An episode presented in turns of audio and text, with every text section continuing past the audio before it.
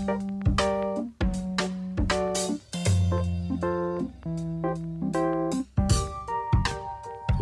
og velkommen til Bløde Værdier. Goddag, goddag, goddag. Så er vi her igen. Ja, yeah. Bløde Værdier, det er jo en uh, podcast, der er lavet af Skæg og Blade, som er Gorm Branderup, fotograf. og Jakob Edu, journalist. Vi har en lille kommunikationsbiks, der laver kommunikation galore. Mm. Og vi laver også podcast, og øh, dag der har vi øh, to øh, skønne, skønne mænd i studiet. Vi har lige spist pizza med dem. Det gik godt. Og øl med dem, det gik bedre. Og jeg tænker, vi skal have i gang noget mere øl. Øh, vi har Alexander og Peter i, øh, i studiet, og øh, sammen så udgør de det team, der laver vanvittig verdenshistorie. Og til dem, der ikke kender vanvittig verdenshistorie, så er det en øh, podcast, der kommer en gang om ugen. Den øh, ligger pt. nummer 3 på comedy-listen over podcast i Danmark, og øh, nummer 21 over de mest lyttede podcast i Danmark over, overhovedet. Vi er faldet lidt af på den. Ja, ja helt sikkert. Det er efter sommeren er slut. Du. Men jeg kan sige, at inden for comedy, så er det kun øh, den korte radioavis, som er produceret af Radio 24 og øh, Hemmingsens podcast, som er produceret af BT, som øh, ligger over jer, ja. Jeg kan sige, at øh, I har udgivet øh, 22 fuldlængde afsnit, øh, mm. og så en hel masse af det her format, der kaldes Pixie, som er, hvad kan man sige, podcastens svar på Pixiebogen. Ganske øh, lille marketerning af, af historier. Og øh, Vanvittig Verdenshistorie er jo en podcast, der handler om netop vanvittige verdenshistorier, altså ting, der er sket i virkeligheden, øh, i hvert fald de fleste af dem, når man lige ser bort fra noget aprilsnar en gang imellem. Øh, og så bliver de øh, talt igennem, de bliver øh, smidt på et vanvidsbarometer efter, hvor vanvittige de er, og øh, så bliver det hele øh, garneret med et øh, glas øl, en ny øl hver gang, et nyt glas for det meste. Øhm, og er ellers en, en, en hyggelig lille fortælling, hvor den ene af jer fortæller til den anden. Jeg kan lige øh, sige, at I også har en Facebook-side. Der er 2.500, der følger jer. I øh, har 381 ratings inde på iTunes, hvor I får 4,605, så folk er glade for det, I laver. Og øh, i det hele taget, så øh, har I ret meget succes med det, I render og laver. Vel, velkommen til, Alexander og Peter. Tak. Jo, øh, tak. Altså det, det bliver lige 10 cm højere af alle de tal. Oha. Det, Det er dejligt, at der er nogen, der synes, man er en succes. Og vi, vi har jo inviteret jer ind for at snakke podcast i dag, så det skal handle super meget meta om podcast i en podcast. Øhm, Så inviterer jeg vi er ind om øh, tre måneder til at lave en podcast om podcasting om podcasting. wow, Ja, så, øh, vi kører simpelthen øh, meta på meta på meta. Ultra fedt. Det bliver så godt. øhm, men, øh, men vi skal snakke om historiefortælling, for det er jo faktisk lige præcis det, I gør. Øh, Ja, det kan man sige. Mega meget succes med. Og, øh, og det her er en podcast om storytelling, og hvis du bare lige skal sætte kort ord på, hvad storytelling er, kom. Jamen, øh, der fik jeg den. Jamen, storytelling, altså, det er jo at, at, at, at, at fortælle en øh, historie, ja, selvfølgelig, men at bygge noget op og oplyse andre mennesker om noget, som de måske ikke vidste i forvejen, underholde dem, give dem viden, øh, inspirere dem, øh, ja, underholde er nok egentlig langt hen ad vejen, det det, det måske handler om, øh, når det er historie. Så er det sådan lidt alt efter, hvilket greb det er, så kan historien bruges til at sælge ting, øh, bruges til rigtig mange forskellige ting. Så storytelling kan jo fortælle historier. Og Peter Alexander, Mhm. mm-hmm. tænker I egentlig det, I laver som storytelling? Det er, det er det jo nok i, i en eller anden grad, kan man sige. Man kan sige, det er jo meget konkret, fordi vi, vi fortæller om historie. Så på en eller anden måde, jamen, så ligger det jo lidt i det. Men, øh, men det, er, det er det jo, altså på en eller anden måde. Fordi jeg tænker i hvert fald meget over også fortælle formen i det. Og hvordan skal den her historie formidles på, på bedst mulig måde. Så der, der er helt klart uh, tænkt over, kan man sige, storytelling-elementet. Mm. Øh, I vores seneste afsnit har vi også prøvet at bruge nogle forskellige lydbilleder i løbet. Og det, øh, det er lidt blandet, hvad, hvad for en reaktion det har fået, men, øh, men vi- prøver ligesom at tænke over, jamen, hvordan, hvad for nogle elementer skal den her historie have, for at den giver bedst mulig mening. Og det kan være, at vi fortæller historien, og så bliver den vendt på hovedet til sidst, fordi vi finder ud af, jamen prøv at høre, det passede ikke noget af det. Øh, der er noget andet, hvor at, øh, ja, vi, vi, vi prøver at kombinere forskellige elementer, og prøver hele tiden på at eksperimentere med, hvordan skal vi fortælle den næste historie på en unik måde. Så det synes jeg helt sikkert godt, man kan sige, at det er en form for storytelling. Jamen, det er det jo. Nå, undskyld. Nå, men det gør ikke noget. Jeg synes, jeg vil egentlig bare lige sige det her med, at jeg kan godt lide mange af de greb, I tager, hvor at, at, altså, den, en af de seneste, jeg har hørt, jeg starter sådan et godt stykke tilbage, mm. det er den her med Madame Curie, altså hvor at, at, at I har en prolak, for at bruge et af jeres ord, ser, som lige pludselig Altså, man får ikke navnet før et godt stykke inden, og, og bum, så går det så op for øh, den anden, der sidder og lytter på jeres historie, at, at det egentlig var det, man kommer frem til. Ja. Mm. Og det, man kan sige, den, den historie for eksempel, øh, der, der, vi har nogle, en del af de her sådan... Øh, det, der, hvor- det, der var ligesom er vores udfordring, det er, at vi vil gerne dække bredt på verdenshistorien. Så vi vil gerne både lave, hvad kan man sige, de, de mere klassiske fortællinger, som er nogen folk kender i forvejen, mm. men det skal også gerne være de mere ukendte, hvor folk de bliver overrasket over, at det her virkelig er noget, der er sket i vores verden.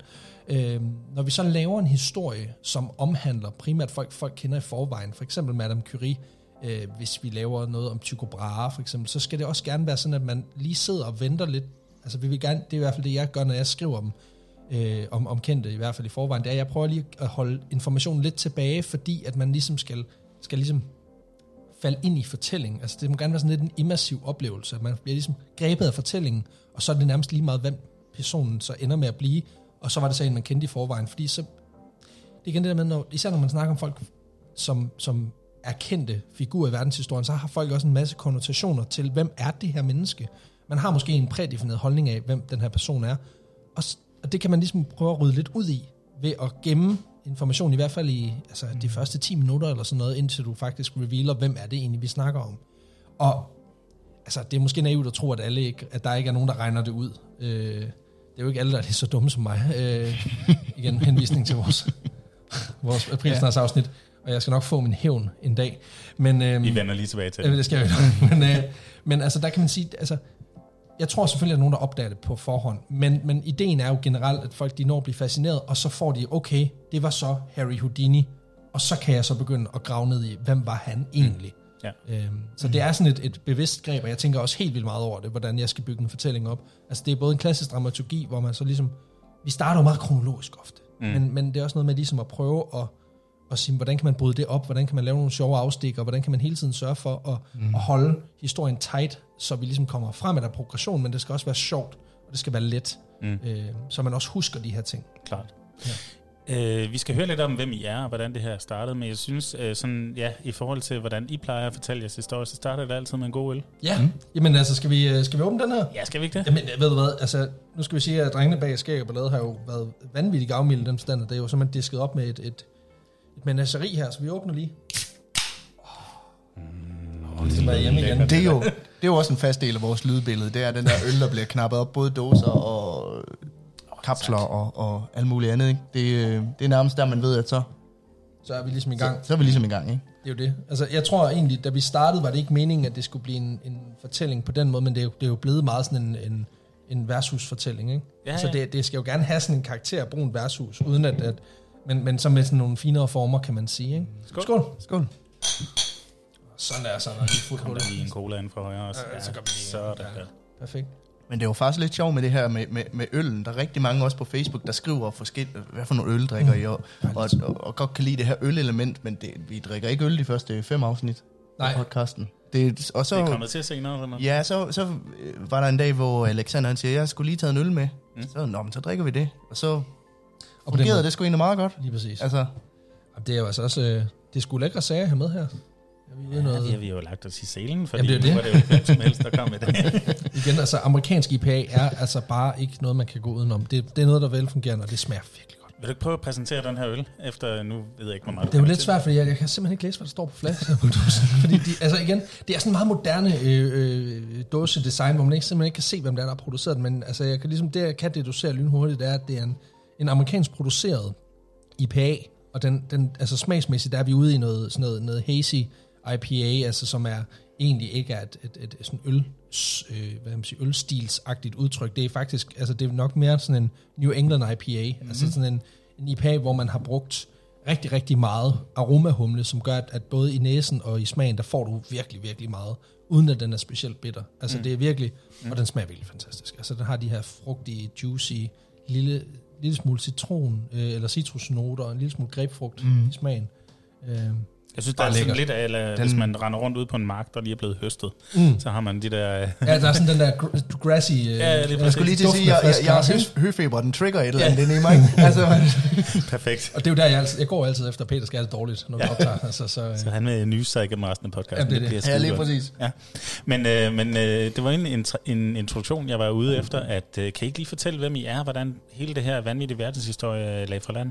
jo, altså jeg ved ikke, om det er dig, der skal have lov til at... Jamen, det kan jeg godt. Øhm, jamen, for kort at introducere os selv, øh, vi har mødt hinanden på Journalisterskolen, hvor vi, hvor vi vi har jo aldrig gået på hold sammen. Nej, vi slog bare vores folder sammen og havde ligesom de samme vennegrupper, og så, Ja. så mødtes vi ligesom der og spiste Ja. aftensmad sammen en gang. Startede en madklub, Startede faktisk. madklub. Øhm, og så er det egentlig derigennem, vi kender hinanden, og så er det jo egentlig ja, ind med det her projekt, hvor vi, øh, vi, vi ser hinanden privat og er blevet gode venner, og så... Øh, nu arbejder jeg ikke som journalist længere, men det gør, øh, det gør Alexander, men vi, vi snakker meget om det her med kommunikation og storytelling, og har begge to en stor passion for det. Jeg, jeg er begyndt at lave stand-up, så det er lidt en anden form for, for storytelling.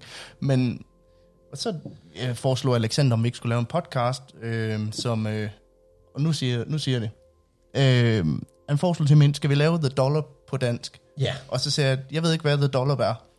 Og så, øh, så lyttede jeg det, jeg synes, det var sjovt, synes, det var et godt format, de havde. Øh, men synes også, måske det trængte til noget, til at blive drejet på nogle ting, så den også virkede i en dansk sammenhæng. Mm. Øh, den er meget amerikansk. Og så synes jeg egentlig, sådan, så prøvede vi bare at gå i gang med det, og øh, udvikle lidt på det, og så øh, har vi egentlig endt med at lave vores egen ting, uden at vi egentlig har tænkt så meget over det, tror Jeg er jeg. vildt med, at vi har en breaking her. Ja. Det er Ja, ja. vanvittigt verdenshistorie faktisk er rip-off Ja, på... det er- Det er jo, som det er- udgangspunkt er det rip-off. Altså, det kommer jo så af, at jeg hørte rigtig, rigtig meget The Dollop, som er en amerikansk historiepodcast. Det er to komikere, som sætter sig sammen hver anden uge mm. og fortæller den her, en, en, en historie fra amerikansk historie. Mm. Og øh, de er meget komikere, og derfor er der rigtig mange punchlines. De laver rigtig mange stemmer, øh, og er rigtig gode i den storytelling, mm. øh, de har. Men den er også meget politisk, og det, det var også sådan ligesom, hvor vi prøvede at sige, altså, fordi jeg synes nemlig, der var ikke ligesom et, en option på dansk. Mm. Altså alt det underholdning, der var, var meget folk, der snakker om ikke noget. Ja. Altså det var, her er ugens begivenheder. Øhm, hvad synes en eller anden random mm. kendis om det? Øh, og der var mm. mange samtale-podcasts, som i min optik, og det er ikke fordi, jeg skal slå på nogle specifikke, men det var bare meget folk, der snakker om noget, og, og, og primært for lyttere, fordi de er kendte, og folk mm. kan godt lide at høre dem snakke. Og det er der som sådan ikke noget galt i, fordi deres, men, deres holdning kan sagtens være god. Der er en grund til, at Monopolet har kørt i 10 år, øh, så der, der kan sagtens være et unikt godt koncept i det. Jeg havde bare brug for, at der var noget, øh, som, som, som gjorde mig klogere, samtidig med at jeg kunne grine. Mm. Og så er det så igen, det er jo super, super krukket at sige, ja, så derfor så vil jeg fylde det hul ud. Mm. Men det var ligesom det, der var passionen. Jeg ville gerne lave en podcast, jeg selv synes manglede, og som jeg selv gad at lytte til. Men hvad får I ud af at lave den, altså? Kæmpe, kæmpe stor øh, minus på kontoen. Øh, Ja, primært. Primært. Alle, ja, præcis, sådan, sådan et, et, et hverdagsalkoholisme, ikke? Ej, altså, jeg tror for mig er det helt klart, øh, altså, den der interaktion, der er mm. med, med, med vores lyttere. Altså, vi får beskeder fra folk, der bruger det til at komme over en depression. Vi får beskeder fra folk, der, der har været helt nede at vende i bunden, som, som har brugt vores mm. podcast som, som et fast holdepunkt uge til uge, fordi der ved, der er noget at sætte frem til. Wow. Der er Det- folk, der, der bruger det i undervisningen i folkeskolen. Ja. Ja. Der er nogen, der, der skriver til os, at øh, jamen, prøv at høre, øh, den, den, her, den har skabt sammenhold på vores efterskole. Den har, altså, hvor folk de skriver alle mulige beskeder til os, og så sidder man der og tænker, jamen prøv at høre, det, det er bare et eller andet, vi, vi laver en gang imellem, og, og vi hygger, hygger ja. med, og tænker, det gør sådan en stor forskel ude, øh, ude rundt omkring i verden. Det var også ja. noget af det, der egentlig tændte mig ved ideen. Det var, at jeg havde en eller anden idé om, at, at at vi kunne formulere historie, skabe en interesse for historie blandt en målgruppe, der måske ikke synes, at historie er Så fedt. så fedt. Altså, der Øh. var en, kan du huske ham, der skrev, der var en, en ung fyr, der skrev, hvis bare de havde været min historielærer, ikke? Ja. Altså, mm. og, altså det, det får jo ikke en federe kompliment. Nej. Altså, for mig var det virkelig også det der med, øh, nu har jeg arbejdet som journalist i 4-5 år, øh, måske endda lidt længere. Øh, øh, som journalist er det jo et af de mest, på den måde, det et meget utaknemmeligt erhverv. I den forstand, hvis du gør dit arbejde perfekt, så er det fuldstændig usynligt. For så er det bare endnu en artikel, endnu et mm. tv-indslag, endnu et eller andet. Hvis du laver et eller andet fuck-up, så får du det at vide. Ja, altså så er redaktøren, han er efter dig. Øh, folk, de skriver på Facebook. Alle folk er sure. Som udgangspunkt er journalistik et sted, hvor folk er sure. Podcasting, det er et sted, hvor folk altid er glade, fordi det er gratis. Eller jeg ved ikke, hvorfor det er gratis. altså, Altså, ja. altså det er virkelig, altså det, det, alle er bare så glade, og selvfølgelig er der også nogen, der synes, vi er nogle idioter og hader os, fordi at, kæft, hvor I lyder åndssvage, og hvorfor lyder ham der som Torben Chris? Det er så øvrigt mig. Og, og, og, og det er fint. Altså, det, det kan jeg leve med, fordi det er måske 1 ud af 100, mm. hvorimod det andet, der er det 1 ud af 100, der skriver, når jeg arbejder som journalist, så er det 1 ud af 100, der synes, det er fedt, det jeg laver. Altså, mm. så, så der er virkelig en positiv stemning, mm. og det er virkelig, virkelig givende, og så har man også bare lyst til at dedikere en masse tid øh, til at, at skabe noget for folk. Ikke? Og det, det, øhm, det, det, da vi startede podcasten øh, i, i første omgang tilbage for, er det, to år siden efterhånden, øhm, der var jeg i gang med at skrive speciale omkring, hvordan man kunne bruge øh, komedie øh, satire, underholdning, som et led i oplysning. Der analyserede jeg Jonathan Spang tæt på sandheden, og mm. kiggede ligesom dybt med, hvad er oplysningsgraden i idéer, og, og hvad, hvordan kan det være med til at skabe interesse for, for politik blandt unge mennesker? Mm. Og det, jeg, jeg egentlig tændte ret meget på, da Alexander kom og pitchede ideen for mig, det var, at jamen, hvis vi kan skabe den samme interesse for historie, den var igennem ved at fortælle det på en underholdende måde, på en nede på jorden måde, i øjenhøjde med lytteren, så kan det godt være, at vi fortæller en historie om en, der øh, hvad ved jeg, der har spillet sak, øh, saxofon. Øh, der har opfundet øh, saxofon. Ja, ja, opfundet saxofon, eller spillet sækkepibe midt i 2. verdenskrig, mens han løb øh, ud med, med, med et tohåndsvær, ikke? Øh, det er sådan set lige meget, hvad vi fortæller, fordi hvis det skaber interessen for historien, så tror jeg også på, at jamen, så får man øh, passionen for selv at gå ud og opsøge det, og, ja. og, og prøve at, og finde ud af, jamen, hvad er det, der ligger bag, hvad var det en, der førte til det her, og så videre. Og hvis det er den gnist, vi kan tænde på en eller anden måde, så synes jeg også, at vi har, vi har gjort det, øh, det vi egentlig bliver sat i verden for. Og det er lidt det, jeg oplever også, når folk de skriver, jamen det er egentlig, at man har fået en eller anden interesse for, at jamen prøv at høre, jeg, jeg synes ikke, det var særlig fedt det her med historie, men I har sgu egentlig sat et eller andet i gang, hvor jeg synes, at jamen prøv at høre, der er egentlig nogle interessante historier derude, de blev bare ikke formidlet til mig på den måde, der tændte mig. Nej, man kan jo sige, at jeres lyttertal, de taler jo sådan rimeligvis for sig selv. Ikke? Nu nævnte jeg lige de to, der mm. havde flere lyttere end jer. Og der er jo, altså det er så 24-7 og BT, der står bag det relativt store apparater, og øh, som jeg kan forstå det, der sidder I hjemme i privaten på, øh, på, på sådan noget øh, ja, udstyr, øh, som I selv har købt øh, og, og, og, og producerer det her. Ikke? Øh, hvordan har det været, den oplevelse af, at det bare har taget fart? Altså, man kan sige, vi var egentlig meget skarpe på, da vi startede med det, at, mm. at, at det her det kan være, at der er fem, fem lytter eller ti lytter. Mm. Men, men det er også fint til at starte med. Selvfølgelig har man altid ambitioner, man vil altid gerne nå ud.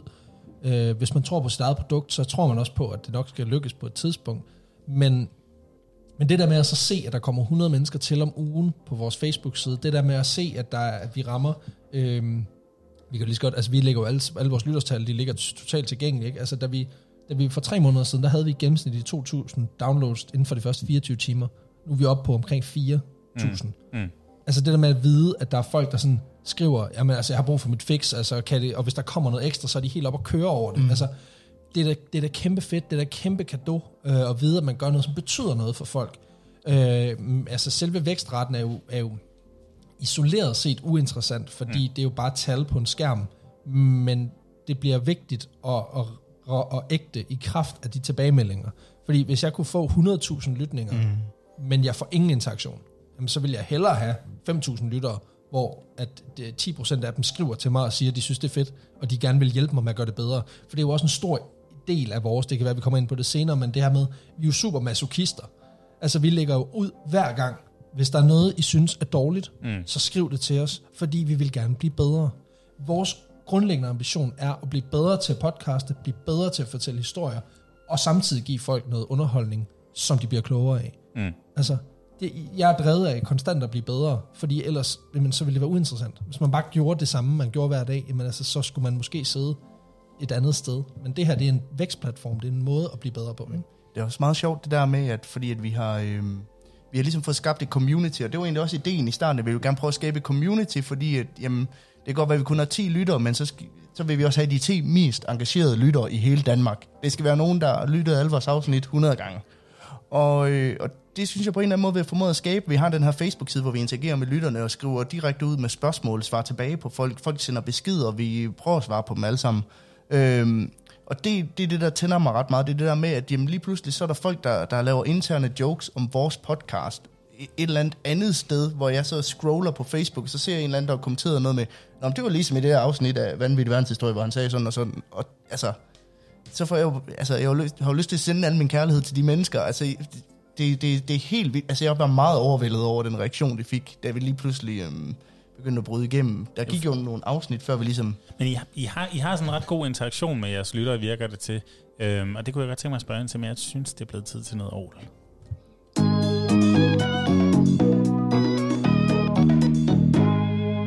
Der skal vi lige fik en lille sejrstans fra Peter Så lækkert. Det er ret lækkert. At vi har det bedste flødemusik af alle podcasts. Tak, tak, tak, tak. Lige skud ud til Henrik Palke Møller, der har lavet al vores musik. Øh, tjek ham ud, han er fed. Øh, men, men netop det her med interaktion, altså øh, både, altså I har en Facebook-side, der virkelig trives, I er kommet på Instagram mm. nu, hvor, hvor folk også reagerer Øh, nu snakker vi lidt om, at det, det er nogle forskellige målgrupper, I rammer på de to platforme. Da vi sad og spiste pizza tidligere, der, der snakkede lidt om det. Og, og så er der jo også det her med, at folk ligesom tapper ind og siger, den her del af verdenshistorien, den synes jeg er interessant. Kunne I ikke lave noget på det? Mm. Kan I ikke prøve at fortælle lidt om, hvordan I har fået skabt det her community, og hvordan I bruger det aktivt og plejer det? Jo, altså, det, Jeg vil gerne starte. du vil gerne starte. Go. Alt er godt. Jamen, det, altså, det, det jeg prøver på at skabe, eller det vi har prøvet på at skabe, det jeg i hvert fald har tænkt med det, det er det der med at prøve at være i øjenhøjde med lytteren. Det tror jeg også meget går igen i vores jargon i, øh, i podcasten. Vi er jo ikke kendte mennesker, og jeg tror egentlig også på den måde, så skiller vi os meget godt ud fra mange af de andre podcasts, der har mange lyttere. Vi er egentlig bare to gutter, der sidder og fortæller røverhistorier over en øl, og de der røverhistorier, jamen de viser sig bare tilfældigvis at øh, være sande og, og være totalt faktuelle. Og det tror jeg, der er mange, der kan identificere sig med. Så på den måde, så prøver vi også at skabe en eller anden identitet af, at vi er venner med lytterne. Vi er i øjenhøjde, vi er ikke bedre end dem, så når vi kommunikerer ud, så er det tovejs kommunikation. Mm. Øhm, der er mange, der har en Facebook-side, så lægger de noget ud, og så... Får de 300 likes, og så er der øh, 10 kommentarer, men der er aldrig nogensinde nogen af dem, der, der har lagt det ud, der interagerer. Mm. Nej. Altså, der er muligvis en øh, venlig hilsen Camilla fra redaktionen, ikke? Og det er der jo ikke noget galt i, fordi sådan er det i et stort mediehus. Ja. Men i, i det her, den her Bix, altså, vi har haft, øh, vi har sådan en konsekvent ting, hvor når folk skriver i vores indbakke, så kan det være, at Peter svarer først, og så svarer jeg bagefter. Og så kan vi have en, en intern snak i en, i en, altså I en en tråd, fra, en, fra en er lytter. en anden i. Ja, Præcis. perfekt. Og det, fordi jeg tror også, det, det skaber også sådan nogle små historier i historien. Ikke? Altså det der med, at der er interne øh, diskussioner om noget. Altså det der med, at vi tager også nogle gange idéudvikling på åben mikrofon. Ja. Altså fordi, jamen, velkommen i maskinrummet for fanden. Altså i bund og grund skal jeg, jeg, jeg vil gerne skabe den der følelse, det tror jeg helt sikkert også Peter er enig i, det der med, at altså, hvis vi havde mikrofoner nok til alle, så skulle alle jo bare være velkommen på en eller anden måde. Ikke? Altså det ville være et byråkratisk helvede af den anden verden, men, men ideen om, ja. at du bare er velkommen for fanden. Ikke? Mm. Altså, kom ind og sæt dig, så kommer vi sgu, så fortæller, øh, fortæller vi skulle lige en historie, så får du skulle lige en bajer, ikke? Altså, det, det, er den, det er den fornemmelse, vi gerne vil skabe, ikke? Mm. Hvornår kan I mærke, at, at, at gennembruddet det kommer? Oh, det, Jeg tror, det er afsnit, er det, er, er det afsnit 10? Fordi Ja, det- det, det- det, det, er en af de, det er mellem 8 og 10, tror jeg. Ja. Og altså, det er ved 10, der det virkelig går stærkt. Mm. Altså, Altså, vi, øh, vi har gået på journalisthøjskolen med en, øh, med en sød fyr, der hedder Pelle Lundberg. Øh, der er også øh, der er stand-up-komiker og har en podcast, der handler om Dalgårds der er Tivoli. 60 podcasts, ja. Og en af dem handler om Dalgårds Tivoli. Ja, han har jo 100 podcast. Øhm, han var sød nok til at give os et skud ud i et af sine afsnit i Dal, den her Dalgårds Tivoli podcast. Og der kunne vi mærke, der begyndte det at tage fart. Altså, og jeg, han gjorde det faktisk kun for penge. Så det var, vi betalte faktisk, vi betalte faktisk sponsorat. Vi gav ham 500 bobs i, i, som led af en øh, Kickstarter-kampagne, mm. og så fik vi nogle shout til hans programmer. Han havde 8.000 lytter i snit på sine afsnit. Og det, det var sådan en åbenlys, hey, kunne man lige prøve at lige jerk ind i den mm. her, så sige, vi kan lige hive nogle, nogle hurtige lyttere på det. Mm. Øhm, og så skete der bare et eller andet vanvittigt, fordi så blev tror, det kickstartet på en eller anden måde. Ved hjælp af det, så fik vi lyt nok til, at vi kom på en eller anden mest lyttede liste på, på iTunes eller på Spotify. Så går det Øhm, stærkt derfra. Ja, det. så er det lige så snart, når man kommer op i rampelyset, lige så snart der lige bliver sat et lille spot på dig, så opdager folk der også. Og så kan det godt være, at, øh, at 5 ud af 10 af dem, der går ind og kigger på dig, jamen de kan ikke lide dig, men de sidste fem, hvis de synes, det er fedt, så bliver de også hængende. Og det, er så jeg tror det egentlig, ja, så det er nok omkring afsnit 10, vi begyndte at, at arbejde med de her shoutouts og aktivt prøve at arbejde med Pelle omkring, hvordan vi øh, kunne skabe noget opmærksomhed omkring det her. Og det, øh, det kan bare bruge det lyn hurtigt. Altså fra, fra det ene afsnit til det andet kunne vi se simpelthen i, i lyttertallene, at det ene, de nye afsnit havde mange flere øh, lyt end, Ja, to-tre gange tidligere. så mange på, lige så, på samme tid. Ikke? Mm. Og jeg tror, altså selvfølgelig var det en, det var en kombinationsvirkning af, at vi både, vi fik sådan et, øh, altså det er jo sådan, at, at iTunes algoritme, den arbejder jo, det er jo ikke nogen, der ved præcist, men, men der kan man jo se, at den måde folk, de kommer op på hitlisterne på, det er, at du genererer mange lyt på relativt kort tid. Mm. Du holder fast, at du får en fast ny engagement hele tiden. Ja. Øh, og der tror jeg, at vi red den bølge, at da vi så fik måske, lad os nu bare sige, at vi fik måske reelt set 100 eller 200 nye lyttere gennem den der kampagne, mm. jamen det registrerer den så inden for 3-4 dage, at der kommer så mange nye, så bliver podcasten skubbet ret højt op, så kommer den faktisk der, hvor folk scroller, altså den, mm. der, hvor folk de rent faktisk ser den. Ja. Og så går det stærkt derfra. Ja. Øhm, og vi kan også se, at, at, at det er ikke fordi, at den, den begynder at stagnere eller at falde nu, men vi kan også bare se, at der begynder at ske en lille bitte smule den måde. Vi rykker også lige så stille længere og længere ned, fordi selvom vi holder en kadence, så, så skal vi også hele tiden sørge for hele tiden at få, få samme mængde nye lyttere, for netop at bibevare en plads. Mm. Men et godt råd er, at man uh, skud ud via Dalgårds Tivoli. Så, For eksempel, altså start med lige at, jeg ringte til Jan Lund fra Dalgårds Tivoli, lige få ham til at sige noget på vandrørene, så kan jeg love jer for, så går det stærkt. Men apropos det her med, med, med, med community og, og sådan noget, altså vi, øh, det er jo altid... Ja, vi benytter os meget af det her med call to actions, også i podcasten, hvor vi prøver at få det her med, med Facebook og podcasten til at fremstå som en enhed. Ja. I, ideelt set, så alle, der lytter til podcasten, var inde og like Facebook-siden, fordi så får de noget ekstra guf, mm. noget bagom, noget, nogle konkurrencer, alt muligt ekstra. Øh, så vi gør meget også det her med, at jamen, vi lægger billeder op af dem, vi dækker, øh, hvor vi siger, gå ind og se det ind på vores Facebook-side, gå ind og skriv en besked, skriv til os med lyttertips og den slags ting. Og jeg tror også, det har bidraget især også til, til det her med, at man føler, man er en del af det. Fordi så Ja. snart du kan sende et lyttertip ind, jamen, så har du en eller anden indflydelse på det endelige produkt, så er der noget brugerinddragelse. Så det er helt tilbage til sådan noget øh, radio, øh, da vi var børn, og Ja, ja, øh, lige præcis, lige præcis. ind og bestilte et nummer. Ja. Jamen, det er 100%, det er jo, det er jo det, alt det bedste for Fio 700, øh, Giro 413 til øh, P3, der holder konkurrencer. Ikke? Ja. Altså, vi, vi honorerer jo vores lyttertips. Altså, hvis vi, hvis vi tager en historie, så får de jo en mulepose. Øh, nu, nu er vi så i gang med at rykke over i noget nyt merch, fordi vi har faktisk altså, givet alle vores muleposer væk. Så det Er gik noget med hurtigt. optimistjold, eller hvad var det? Men det er fordi, jeg har sådan en drøm om, at jeg skal have noget, vi skal have noget latterligt merch. Fordi alle har sgu muleposer, ikke? Så jeg sådan drømmer lidt om, at man skulle have en... en altså jeg havde sådan en idé om at lave en, en serie af køkkenmaskiner med vanvittig verdenshistorie logo. Øh, Ja. Simpelthen bare fordi at sige, at altså, så, Bare ja. så er der en eller anden freak i Viborg, der har et, et, et vanvittigt verdenshistorie køleskab stående. Det synes jeg er meget federe, end at sige, at der er 10.000, der går rundt med en mulepose. Ja, ja, men altså alle kan sgu da dele mulepose ud. Hvem fanden gider at, at køre til, til Aarhus for at hente et køleskab, fordi der er et logo på? Ikke? Altså, Jeg tror, vi det er den dipser, dipser mælkeskummeren herfra ja. allerede. Og det er fedt. Den må ja. I godt få. Den får I, når den Vi bliver laver produceret. en, En, en, en, en, en beige mælkeskummer med et brændt logo ind. Apropos det, alt det her med merch, nu spurgte jeg også sådan det her med, hvornår man, lig, man ligesom indså, at det, man havde fået et eller andet gennembrud. Åbner Og, og, øh, Ja, og det er meget det. sjovt, fordi at i starten så delte jeg, vi jo bare de her muleposer ud til alle. Vi kendte alle vores venner for os, og, fordi det var fedt, at der var nogen, der gad at, at bruge det. Ikke? Pas lige på øjet, Alexander, ikke? Ja, ja, ja, ja, jeg styr på det. Ja. Jeg tænkte faktisk, at jeg have et, øh, et, et billede af det her, fordi Ja, det den skulle... popper altså. øh, Og det, jeg tror sgu, den bliver afsted, den her. Jeg er ked af at afbryde dig, Peter, men Det gør ikke noget. Sådan. Sådan der, halløjsa. Nu er vi ude i noget, øh, noget sur øl. Det er min yndlings. Så øh, det er øh, et samarbejde mellem Mikler og, øh, og SAS, som han har brugt eksklusivt til SAS, bortset fra, at man så kan købe dem på hans hjemmeside, men det kan man jo altid snakke om. Øh, Flyselskabet. flyselskabet. Ja, og det er vist nok passionsfrugt og en bestemt øh, australsk, New Zealandsk humle, der hedder Nelson Sorvin, som er min absolute yndlings øh, humle. Den skulle være sur. Ja, Den er sur. jeg lavede lige uh, Kai Andrea uh, Kai i munden, ikke? hold op, det er meget specielt. Den er god. Det er mere specielt, end det er godt. Lad os sige det sådan. Øh, Jamen, den er... Den kan et eller andet. ja, men altså, Sat med sur. ja, og så er lige sådan en bitter note til sidst. Jeg tror, lige 4 grader koldere, og så, øh, så tror jeg, og så lige 10.000 meters højde, så tror jeg, den er der. Jeg tror, den er god under tryk. Muleposer, Ja. Peter? Nej, det... Øhm, jamen, det var bare, det var, jeg vil egentlig bare fortælle en anekdote omkring dengang, da jeg ligesom indså, at jamen, prøv at høre, vi egentlig noget bredere ud end bare vores, vores tæt bekendtskaber. Øh, vi har givet muleposer ud til alle vores venner, øh, for også at prøve at brande det, men også fordi, at vi havde produ- fået produceret 50, så vi skulle give dem til nogen. Klar. Øhm, og så fortæller min kæreste mig, at hun har brugt den her mulepose og siddet i bussen, hvor der er en, der har kommenteret på, at øh, ej, har du vundet den inde på, inde på deres Facebook-side? Hvor hun så er nødt til at sige, nej, det er fordi min kæreste, han, øh, han, han, han laver den her I'm podcast. doing the guy doing the podcast. Og så, øh, og så hun... I'm Øh, with the band. ja, lige præcis. I'm just a groupie. Altså, øh, Vi har to muser, og det er nice. hvor, hvor, hvor hun så får at vide, at jamen, prøv at høre, så må du hilse og sige, at det, det er pisse fedt, det de laver. Hvor, Wow. altså, hvor jeg var sådan, det var godt nok... Øh, altså, det var sgu alligevel lidt et, øh, et star moment. Ens få- møs bliver tjekket ud i bussen. Ja, Nu ja. Nu bliver det ægte. Ja, lige præcis.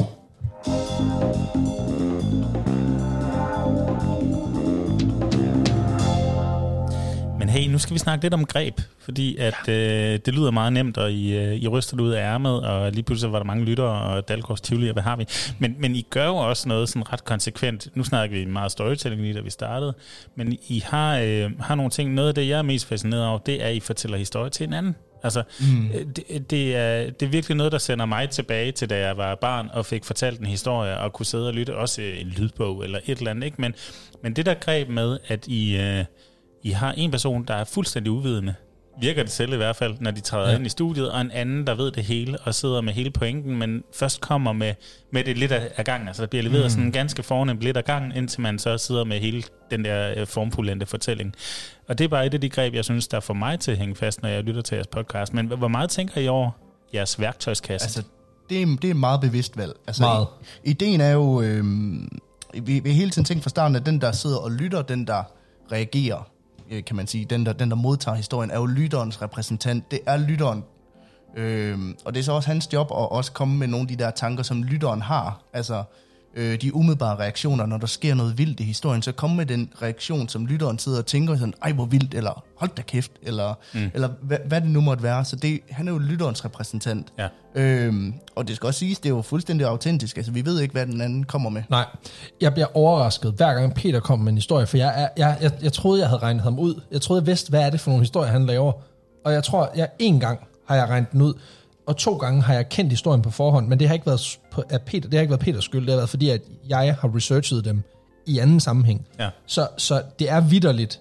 Man får bare reaktionen, fordi jeg aner ikke, hvad fanden han har med. Og det er pissefedt. Og det er nu, vi skal høre om den her april snart. Prøv, prøv, prøv lige at fortælle, hvad der skete. Det er, det, åh, tak for det. altså, jeg har jo, jeg har sagt helt fra starten af, da vi gik, øh, da vi startede ved, ved, ved nytår, at når vi når til 1. april, så vil jeg lave et aprilsnars afsnit. Og så siger Alexander, jamen hvad skal det indebære? Så siger jeg, det er lidt ideen i en aprilsnar, det skulle du ikke vide, eller sådan noget.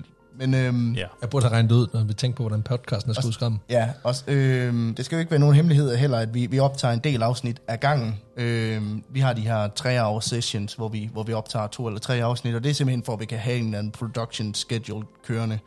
Øhm, så en gang sådan i, i marts, så sætter jeg mig ned og siger, nu skal jeg have med, at jeg har skrevet det her aprilsnars afsnit, så jeg allierer mig med, med nogle gode komikere-kollegaer og siger, hvad, hvad, hvad kunne være sjovt at lave? Og så siger jeg sådan, jeg har en idé om, at det hele skal være referencer til film. Mm. Ideen er, at det skal være sådan en sammenkog af en film, og jeg havde en idé om, at jamen, jeg vil egentlig bare fortælle, øhm, hvad kan man sige, øhm, Forrest Gump, bare som... Øh, Virkelig fortælling. Ja, som virkelig fortælling, lavet som om, at det, det var rigtigt, hvor de siger sådan, jamen er det ikke meget sjovere, hvis du bare kombinerer det med alle Tom Hanks' film? Du er så så... var jeg sådan, jo, Jeg hader dig. det var det egentlig. Og så sad jeg Prøv, prøv egentlig, lige at tage os med på rejsen. Hvad sker der så, da I går i gang med det afsnit? jamen så, øh, altså du tænker, mens vi optager mm. jamen altså, jeg, jeg går i gang med at fortælle om en fyr, der vokser op i, øh, ja, ude i, ude i, Alabama. I, i Greenbow, Alabama, ikke? og han er god til at løbe, og jamen så, så er vi ligesom dækket Forrest Gump, så kommer han... Og jeg kommer, fatter ingenting på det tidspunkt. Jeg tænker bare, han siger noget om en mand, en dreng, der er let og retarderet og løber, som om han er skidt i bukserne, og han møder Elvis, og jeg tænker, hold da op. Fordi igen, vi skal huske på, kære lyttere, at jeg er på det her tidspunkt blevet bombarderet med andre vanvittige historier, så jeg tænker, alt kan jo lade sig gøre mm. i den her verden. Det lyder plausibelt, det der. Det, Ja. det lyder relativt plausibelt i hvert Ja, fald. ja. Så jeg, jeg er ikke, det er ikke der, jeg begynder at blive suspicious. Nej. Men det gør jeg så. Det gør du så, da vi har, været, vi har været igennem... Øh, vi har været igennem Forrest Gump, så er han kommet over i noget øh, Saving Private Ryan. Ej, så, nej, vi starter, du ryger op, han bliver, han bliver af præsidenten anbefalet til NASA. oh, ja, det er mit med første Apollo- red Han er med flag. i Apollo 13 også, ja. Ja, det var min første red flag, fordi man, hvordan fanden... Og så omvendt, så havde jeg lige sådan læst en artikel om, at de der mennesker, øh, der laver, øh, hvad hedder det... Øh, altså de folk, der var med på de første Apollo-rejser, det var jo vidderligt, ikke? Altså super trænede folk, det var jo... Fordi det var så nyt. Mm. Så jeg tænkte, okay, men det kunne sgu godt være, at ja. der er en eller anden, du ved, hvis Du- man er er in with the president. Ja, sådan der i hvert fald. Ja, men det er også det, der ligger i hele formatet. Jamen, det er de, de, de her historier, der næsten er for gode til at være sande. Mm. Altså, man, man, man skulle næsten tro, det var løgn, men det er det ikke. Og det, Bortset fra lige her. og det var så også det, jeg gerne vil lege lidt med, det er, jamen, hvor langt kan jeg præsten, før han lige pludselig siger, prøv at høre, det der. Det var så... det- øh, det det var så Det var Castaway, var det ikke? Jo, Jo, det- Svaret var det 8 er- minutter og 42 sekunder, der knækker jeg, fordi der har, der har han været oppe omkring Apollo 13-missionen, har skudt sig selv tilbage i atmosfæren, er landet på en øde ø og finder en, en volleyball, der hedder Wilson. Og det er der, jeg først rigtig forstår, hvor vi er på vej hen. Mm. Og jeg er glad for, at det var der, fordi Men så er han på vej, så er han ved at svømme væk og kommer ind i et ormehul. Ja. bliver kastet Og tilbage det er ligesom der, hvor du siger, det tror jeg ikke en skid på. Nej, nej der, der er det ligesom lukket ned. Ja. Resten af fortællingen er også rigtig fin og sådan noget. Men hold kæft, hvor grinede jeg Det er de første minutter der. Og det er virkelig irriterende. Men det kan rigtig meget, det der med, at den ene fortæller historie til den anden. Og lige præcis der, der var det bare sådan ace, ikke? Altså, Ja. Og jeg har hævnen klar. Den er skrevet, så bare rolig. I'm coming for you. I venter. Men I har jo også nogle andre greb. Altså for eksempel har I vandvidsbarometer. Mm. At, at alle jeres uh, fortællinger får en eller anden karakter. Et meget undervurderet øh, greb også for os selv. Altså, vi, vi, øh, vi, vi går rigtig lidt ud af det. Ja. Um, altså, ideen var jo ligesom, at vi vil gerne have et fysisk barometer. Vi vil gerne have, altså sådan en, øh, I ved, ligesom i gamle dage, når man går på sådan nogle, øh, altså på sådan nogle øh, i USA, på sådan nogle carny, øh, sådan nogle, altså fairs, altså ja. hvor du, hvor du kan sådan en, en strongman, hvor du skal slå med en hammer, og så er der sådan ligesom fra 0 til 100, hvor stærk er du. Jeg havde en idé om, at jeg ville have sådan et to meter højt øh, papskilt derhjemme, eller et træskilt, hvor der, ligesom, hvor der så puttes de her historier ind, og så op til 100, det var den mest vanvittige historie. Gorm, der er noget, du kan bygge. Jeg skulle lige til at sige, altså det kunne godt være, at vi lige entrerer bagefter, så øh, det, det kan godt være, at vi skal betale os fra det, fordi indtil den, den midlertidige løsning er ikke den bedste. Nej. Øhm, det, der er gået, det, der er gået hen og sket, det er, at, at, at vi har den her barometer fra 0 til 100, hvor vi vurderer historierne, hvor vanvittige er de op imod hinanden. Mm. Øh, vi er nok blevet bevidste om, at det er nok ikke den smarteste løsning, vi har, så vi er i gang med faktisk at redefinere det lidt, fordi at, at, at nogle historier, de kommer til at fylde, altså kommer til at ligge rigtig højt i forhold til nogle andre, og vores seere er mm. også meget hårde på, eller vores lytter, undskyld, er meget mm. hårde på, at, at, at, hvorfor er den her så lav, hvorfor er den her så høj. Mm. Øhm, så jeg tror, at det kunne være, at vi bliver mere demokratiske i forhold til det, netop at inddrage lytteren. Mm. Der er en åbenlyst mulighed for at sige, hvad synes I, den her historie skal have? en sms til 12 12. Ja, lige præcis. Kun 28 kroner plus almindelig sms-takst, og vi tager kun mod Lebarda Mobil. Genialt. Nå, men vi snakkede nemlig om det, altså, at, at, at det, var, det er jo også lidt sådan farligt, når man ikke har defineret, øh, hvor ligger Trump på skalaen. For Ja, eksempel, ja, ja. hvis man ikke havde et, et, et magisk Har vi, nulpunkt. kommer vi ikke et- dækket endnu, så det er derfor. Men også fordi vi har ikke snakket så meget om, jamen, hvad er vanvittigt? Hvad, hvad, hvad er det, der definerer, at noget ligger på 100 100 på vanvittighedsskalaen? Øh, for vi kører meget det her med, jamen det skal være unikt, det skal være vanvittigt, det skal være det ene og det andet. Men på den anden side, jamen så er der også nogle gange, hvor vi prioriterer helt anderledes. Øh, Ja, vi har, lige, vi har lige den seneste historie, det handler om en kvinde, der, der falder ned med et fly og overlever 10 dage i Amazonas jungle og overlever i en alder af 14 år. Den har vi lagt som nummer 57, altså som den næst nederste, hvis ikke den nederste pladsen af alle historierne. Og det er simpelthen ud fra en betragtning fra min side af, om at jamen, hendes historie er unik og vanvittig, men survival-historier er jo ikke noget nyt. Altså, der findes programmer på, på amerikansk tv, som er hele, mm. hvor de har 10 sæsoner med folk, der har overlevet ting, som er sindssyge. Så, så hendes historie er unik i sig selv, men overlevelseshistorier er ikke unikke. Mm. Hvorimod Adolf Sachs, som opfinder saxofonen, overlever 10 gange, at han er ved at dø som barn, inden han bliver, inden han bliver 8 år. Da han ved at dø 10 gange. Ikke? Spiller nærmest enhændigt mod et uh, marsband. Ja, for- præcis. Ja, altså, ja, ja. altså tager en, øh, tager en, en, en obost eller en uh, klarinet battle mod en, uh, mod en anden klarinetist mod, uh, med 4.000 publikummer og vinder. Altså, øh, Oh, men han havde vanvittig jo også historie. øh, fire huller ekstra. Han havde jo fire huller ekstra. Han havde 26 klapper på sin, eller 24 klapper på sin øh, klarinet. Han er jo en ener. Han er jo 100% en ener. Men mm. øh, Victor Lustig, som han deler pladsen med, som ligger lige under ham, mm. han er jo ikke den eneste conman. Han er bare den eneste conman, der har solgt Eiffeltårnet. Ikke? Og så kan man sige, det, så, så, så der er så mange parametre, der spiller ind her. Ja. Mm. Øh, der var en lytter, der har foreslået, at vi skulle lave ligesom Richterskalaen. At vi simpelthen skulle sige, jamen, der er ikke nogen top, fordi det kan altid blive mere skørt. ja. Øhm, så det kunne være en løsning til at rebounde øh, vanvidsbarometeret. Ja, fordi der er vel også... Altså, I ville jo aldrig tage en vanvittig historie, som lå under. Vi har sagt under 50, så burde vi ikke have lavet den. Nej. Øh, ja, det giver meget god Men mening. man, man kan også sige, at vi er også bange for, når vi så skal rangere dem på barometeret, jamen, så skal vi jo ikke, vi skal ikke alt for tæt på 100, fordi hvad nu hvis vi næste gang dækker noget, der lige er lidt vildere, mm. altså noget, der er lidt mere unikt, noget, der er lidt mere skævt, så øh, lige pludselig så løber vi jo tør for skala. Ja, det er klart. Øhm, så der kunne man sige, åben, åben, åben top kunne mm. godt give mening der. Så vi skal, vi skal ligesom have reboundet, men det, uh, revampet det, men problemet er jo også, at vi har for travlt med at skrive nye historier og lave community-arbejde, så det, det bliver ikke en sådan stor prioritet, selvom det egentlig fylder ret meget i podcasten. Mm. Øh, og det er sådan en af de der, øh, hvad kan man sige, loose ends, ja. Som vi jo har. Men jeg synes da, I skal gribe den, fordi jeg tænker, det er jo sådan en måde, hvor man kan... Altså, raketten, den lige kan få mm. et ekstra øh, skud og skyde endnu højere. det synes Selvfølgelig. vi helt sikkert. Også fordi ideen var jo egentlig, at vi, når vi har lavet 200 afsnit på et eller andet tidspunkt, at så vil vi ligesom kunne udpege, hvad er den vildeste, hvad er det vildeste, der nogensinde er sket i verdenshistorien. ja.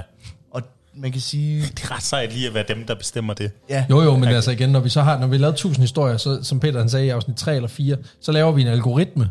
Mm. Og så siger vi, okay, men hvis det skal være en vild øh, ver- verdensevent, så skal den involvere ild, tre børn og en mand, der har mistet et ben. Bum, så har du opskriften på, hvordan lortet det går ned. Ikke? Det lyder altså, nogenlunde som nogle af de kilder, man leder efter på Journalisthøjskolen. Ja, det er lige præcis. Eller en det er, øh, familiefest i min det er, by. eller de Øhm. kalder det, når livet gør ondt, er det dem. Det er slutningen af første semester. Ja. Men, men, men altså, nu har vi været inde på nogle af de greb, I bruger. Er der andre, mm. I sådan vil fremhæve for, øh, hvad er det, der gør, at jeres podcast er, er fed og speciel, og, og folk øh, tydeligvis holder af den? altså noget af det, som, som jeg tror, det jeg fornemmer, der, som folk tænder meget pris på, det er den her umiddelbarhed. Vi, øh, vi klipper ikke særlig meget af vores afsnit heller. Øh, det sker ikke engang med, at vi har klippet en jødejoke ud, eller et eller andet. Eller fire. eller fire. Peter, du er for meget. ja, men... Øh, I får en dag rough cuttet afsnit 10. Men Ellers, det, var, det ellers- simpelthen for voldsomt. Ellers så tror jeg faktisk, at et af vores greb er at være meget umiddelbart, og også plat, øh, plads til den platte joke til, øh, til deturen, hvor vi snakker om noget helt andet. Øh, fordi det ligger også lidt i det her med at, at, at snakke om over en øl med en, med en god ven, jamen så tager det en detur, så kommer der et eller andet, og det var ikke særlig sjovt, og så i tale sætter vi, jamen, det, det, var overhovedet ikke det, sjovt. var, det var overhovedet ikke sjovt, det der. Og så nej, det var det egentlig ikke. Og så, Og så bliver vi- det sjovt, så bliver det sådan underspillet. Mm. Jeg tror også, den der dynamik, det er igen det der dynamik mellem værter, kan også betyde rigtig meget. Når det er en to-mand høj podcast, så er vi jo, altså nu sidder vi fire i det her lokale, så nu har vi alle sammen, vi har reelt set 25% af ansvaret for, at den her podcast bliver en god oplevelse. Mm. Øh, når vi sidder kun to, jamen så, er- altså der er mange, der vælger at have en gæst. Det er jo nemt, så kan man skubbe lortet over på ham og sige, du er kendt, sig noget sjovt, Klart. funny man. Her der er vi kun os. Så vi har et ansvar over for hinanden for ligesom at sige, jamen altså når jeg skriver mit manus, så skal jeg både skrive det tight, så vi kommer igennem historien, men jeg skal også sørge for at lægge, ligesom lægge ind både sjove bemærkninger og noget, som jeg tænker, altså, så, mm. så jeg skriver, den måde jeg skriver manus på, der skriver jeg altid to omgange. Skriver det, researcher det, skriver det fa- færdigt, rough cuttet, og så skriver jeg simpelthen igennem og ser, om der er et eller andet, jeg har misset. For simpelthen at sige, og så skriver jeg med fed, her kunne være noget sjovt. Mm. Hvordan kunne man gribe det? Og så er Peter jo rigtig god til, kvæg hans øh, stand-up øh, mindset, gør jo også, at han er god mm. til at gribe den. Og så har vi også to forskellige personligheder. Jeg er sådan meget udadfarende, vi skal bare afsted. Og Peter er meget underspillet jysk på den fede måde. Ikke? Så, så vi har også to forskellige altså personligheder, to forskellige dynamikker, mm. som matcher hinanden ret godt, tror jeg. Det er super interessant, det der med, at der ligger så meget forarbejde på at lave noget, der skal lyde umiddelbart. Ja. Altså, det, det, det, det er sådan en diskrepans et eller andet sted, men, men jeg kan godt se, hvad I mener med det. Men, men hvad synes I, der virker sådan specielt godt? Og har I også prøvet at lave noget, der sådan var total fail? Hvor I tænker, det her, det gør vi aldrig nogensinde igen, bortset fra jødejokes. Altså jeg vil sige, vi har aldrig, øh, vi har aldrig lavet et afsnit, som vi ikke har udgivet. Nej, Øhm, der er vi trods alt også umiddelbart nok til at sige, så må det, så må det hænge. Øhm, men, ja, men vi eksperimenterer jo meget. Det var snakket om tidligere, det her med, at jamen, vi har prøvet med, og forsøgt os med noget lyd i, i vores seneste afsnit, der handler mm. om det her, den her pige, der, der crasher i, i, i junglen, hvor vi har noget flylyd, vi har noget, nogle forskellige ting, ikke? Vi, vi, vi går ind og leger med. Og det har fået en lidt blandet reaktion, og det er ikke sikkert, at vi gør det igen. Øhm, om ikke andet, så skal vi i hvert fald lige gentænke, hvordan vi gør det, tror jeg. Præcis. Øhm. Jeg, jeg tror, vi har jo også, altså i og med, at vi har det community-opbygning, vi har, vi har prioriteret at snakke med vores community. Så det vi har, det er, at vi har også fået, efterhånden fået bygget en ret unik base op af, at folk de vil gerne have, at podcasten bliver bedre. Og når man har skabt det her community-del, ikke, så sørger vi også for, at hvis der er noget, vi er i tvivl om, holder det her, jamen så kan vi skrive det ud og sige, hvad synes I? Mm. Og så kan de sige, det er noget værd lort. Og hvis der er nok, der siger det, jamen, så gør vi det ikke igen. Nej. Så vi, så vi lærer både af vores egne fejl, mm. men vi får også et community, der er accepterende, fordi de ved godt, at vi er i en proces.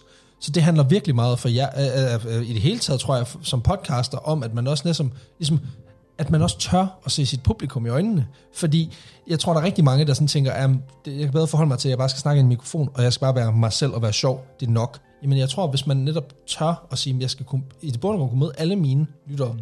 ud i virkeligheden, og de, jeg skal kunne tage det, de, tage det ind, de har øh, at byde med, så tror jeg, at man får et meget bedre, bedre produkt. Og det tror jeg også, at det er det, vi mærker resultaterne af. Mm. Amen.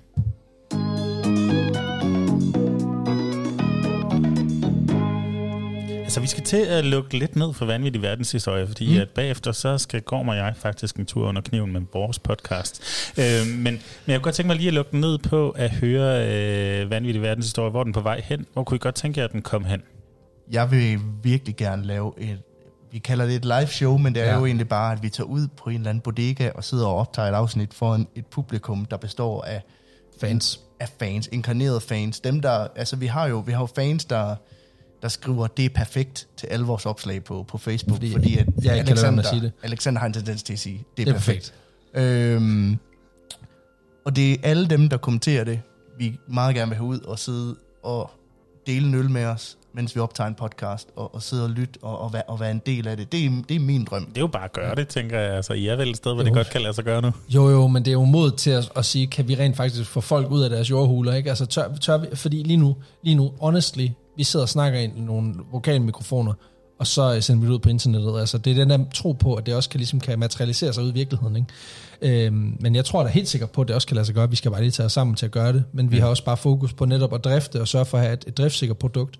Øhm, men vi har mange, mange jern i ilden. Altså nu, mm. kommer, der, nu kommer der nyt merch. Øh, det er det første, vi har snakket om, at øh, jeg har sådan en, en, en, en vanvittig god øh, drøm om at lave det, det perfekte live show, hvor vi har hver har researchet tre historier, så får publikum lov til at vælge, hvad for en historie. Det er os, der har taget øllet med, så alle wow. drikker den samme øl. Og så har jeg sådan en drøm om, og det er virkelig sådan en, det er nørdet, ikke? men jeg har en idé om, at jeg vil gerne have øh, sådan et, øh, et brev, folk får med, når de har været til vores podcast, hvor der simpelthen er et, øh, et, vores logo i Vox.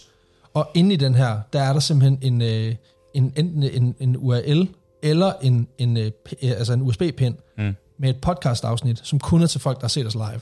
Mm. Wow. Øhm, eller Exclusivt. sådan noget. Ja, eller, det, er lækkert. det kan noget. Men det er også Eller- fordi, vi, vi, altså- vi øhm, det er også det, noget, er, det er fandme også meget arbejde for ikke noget, men det er mega griner. guest, ikke? Ja, præcis. Her kommer Abraham Lincoln.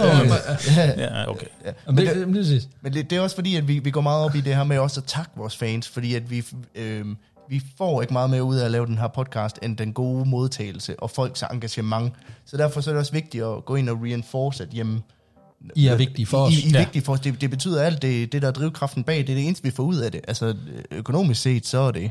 Men sådan er det. Det er podcasting i Danmark lige Ja. der. Altså, men, men jeg præcis. tror da helt klart også, at, at den der storytelling-del, der ligger, øh, for lige at gribe den bold, ikke? altså det der med netop at sige, at vi skal skabe sådan en mytisk stemning. Altså nu er der for eksempel det her danske band Minds of 99, som har sådan en unik atmosfære omkring deres koncerter. Ikke? Folk, der snakker mm. om, men altså, har du været til koncerter, eller har du været til Minds of 99? Ikke? Mm. Altså, hvis man kunne skabe den stemning og sige, jamen, når du er til et liveshow med, med vanvittig verdenshistorie, så er det ikke bare endnu et podcast, øh, liveoptagelse. Du får faktisk noget med hjem. Ja. Jeg har også en idé om, at jeg kunne sindssygt godt tænke mig at lave et afsnit om hacking, som, øh, hvor man kun kan få det, hvis man går hen til et bestemt dead drop.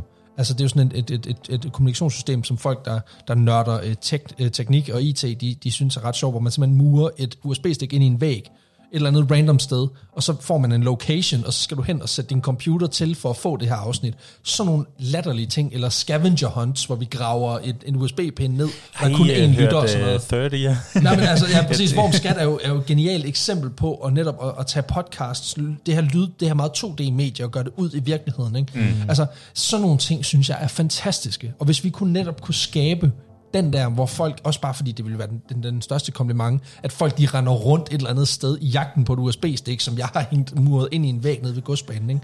Det er ikke sket nu, men det kan være, det kommer. Altså, det ville være det, ville være det, det, det vanvittigste for mig, altså, Ja. ja. fordi det er en dedikationsting, ikke? Altså, Klart. og så det er jo ikke, det kan man ikke købe for penge. Altså, det er der ikke nogen, der har, for hvem det er et job. Altså, så det er, jo, ikke- det er jo det der med at skabe sit eget. Altså, mm. Jeg tror, at alle mennesker grundlæggende går på arbejde, fordi at de selvfølgelig tjene nogle penge, men de vil også gerne have den der følelse af, det jeg gør betyder noget. Og de bedste dage, det er dem der, hvor du kører hjem i bilen og tænker, hvad fanden får jeg løn for det her? Altså, mm. alle dage, her, der tænker jeg ikke, får jeg løn for det her, for det gør jeg ikke, men, men, men det er det samme følelse, ikke? Altså, jeg vil Jamen, jeg hellere... tror godt, vi kender den i Ja, præcis, i hvert fald. Ja, ja. Præcis, og så kører man hjem og tænker, det her, det var, det var meget meningsfyldt for mig. Øh, mm. Og det, det, er, det, altså, det er det mest meningsfulde, jeg har lavet i mit, sådan, min karriere, sådan, øh, i hvert fald, øh, som er så konkret, som, øh, som podcasten her er. Men der er, jo ikke, der er jo ikke noget af det, du siger, som ikke kan lade sig gøre.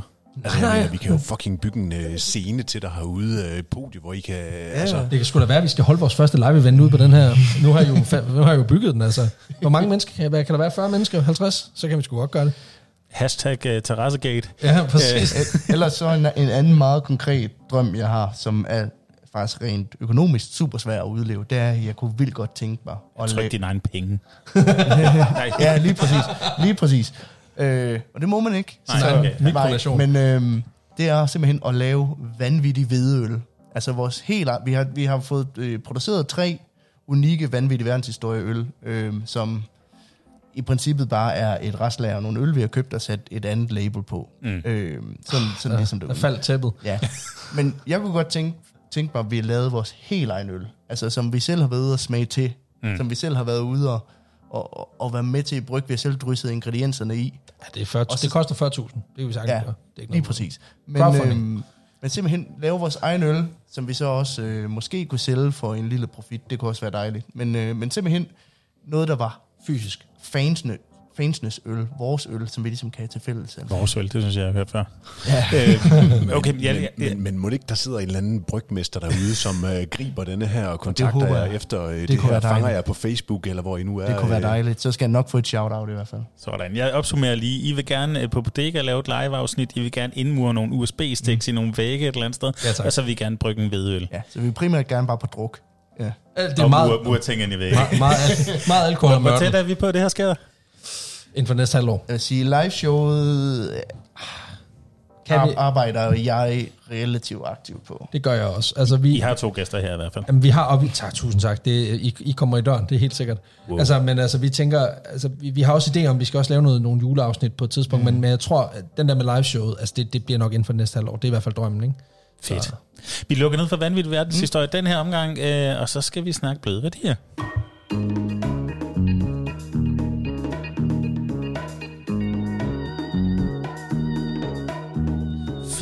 At sagen er jo faktisk den...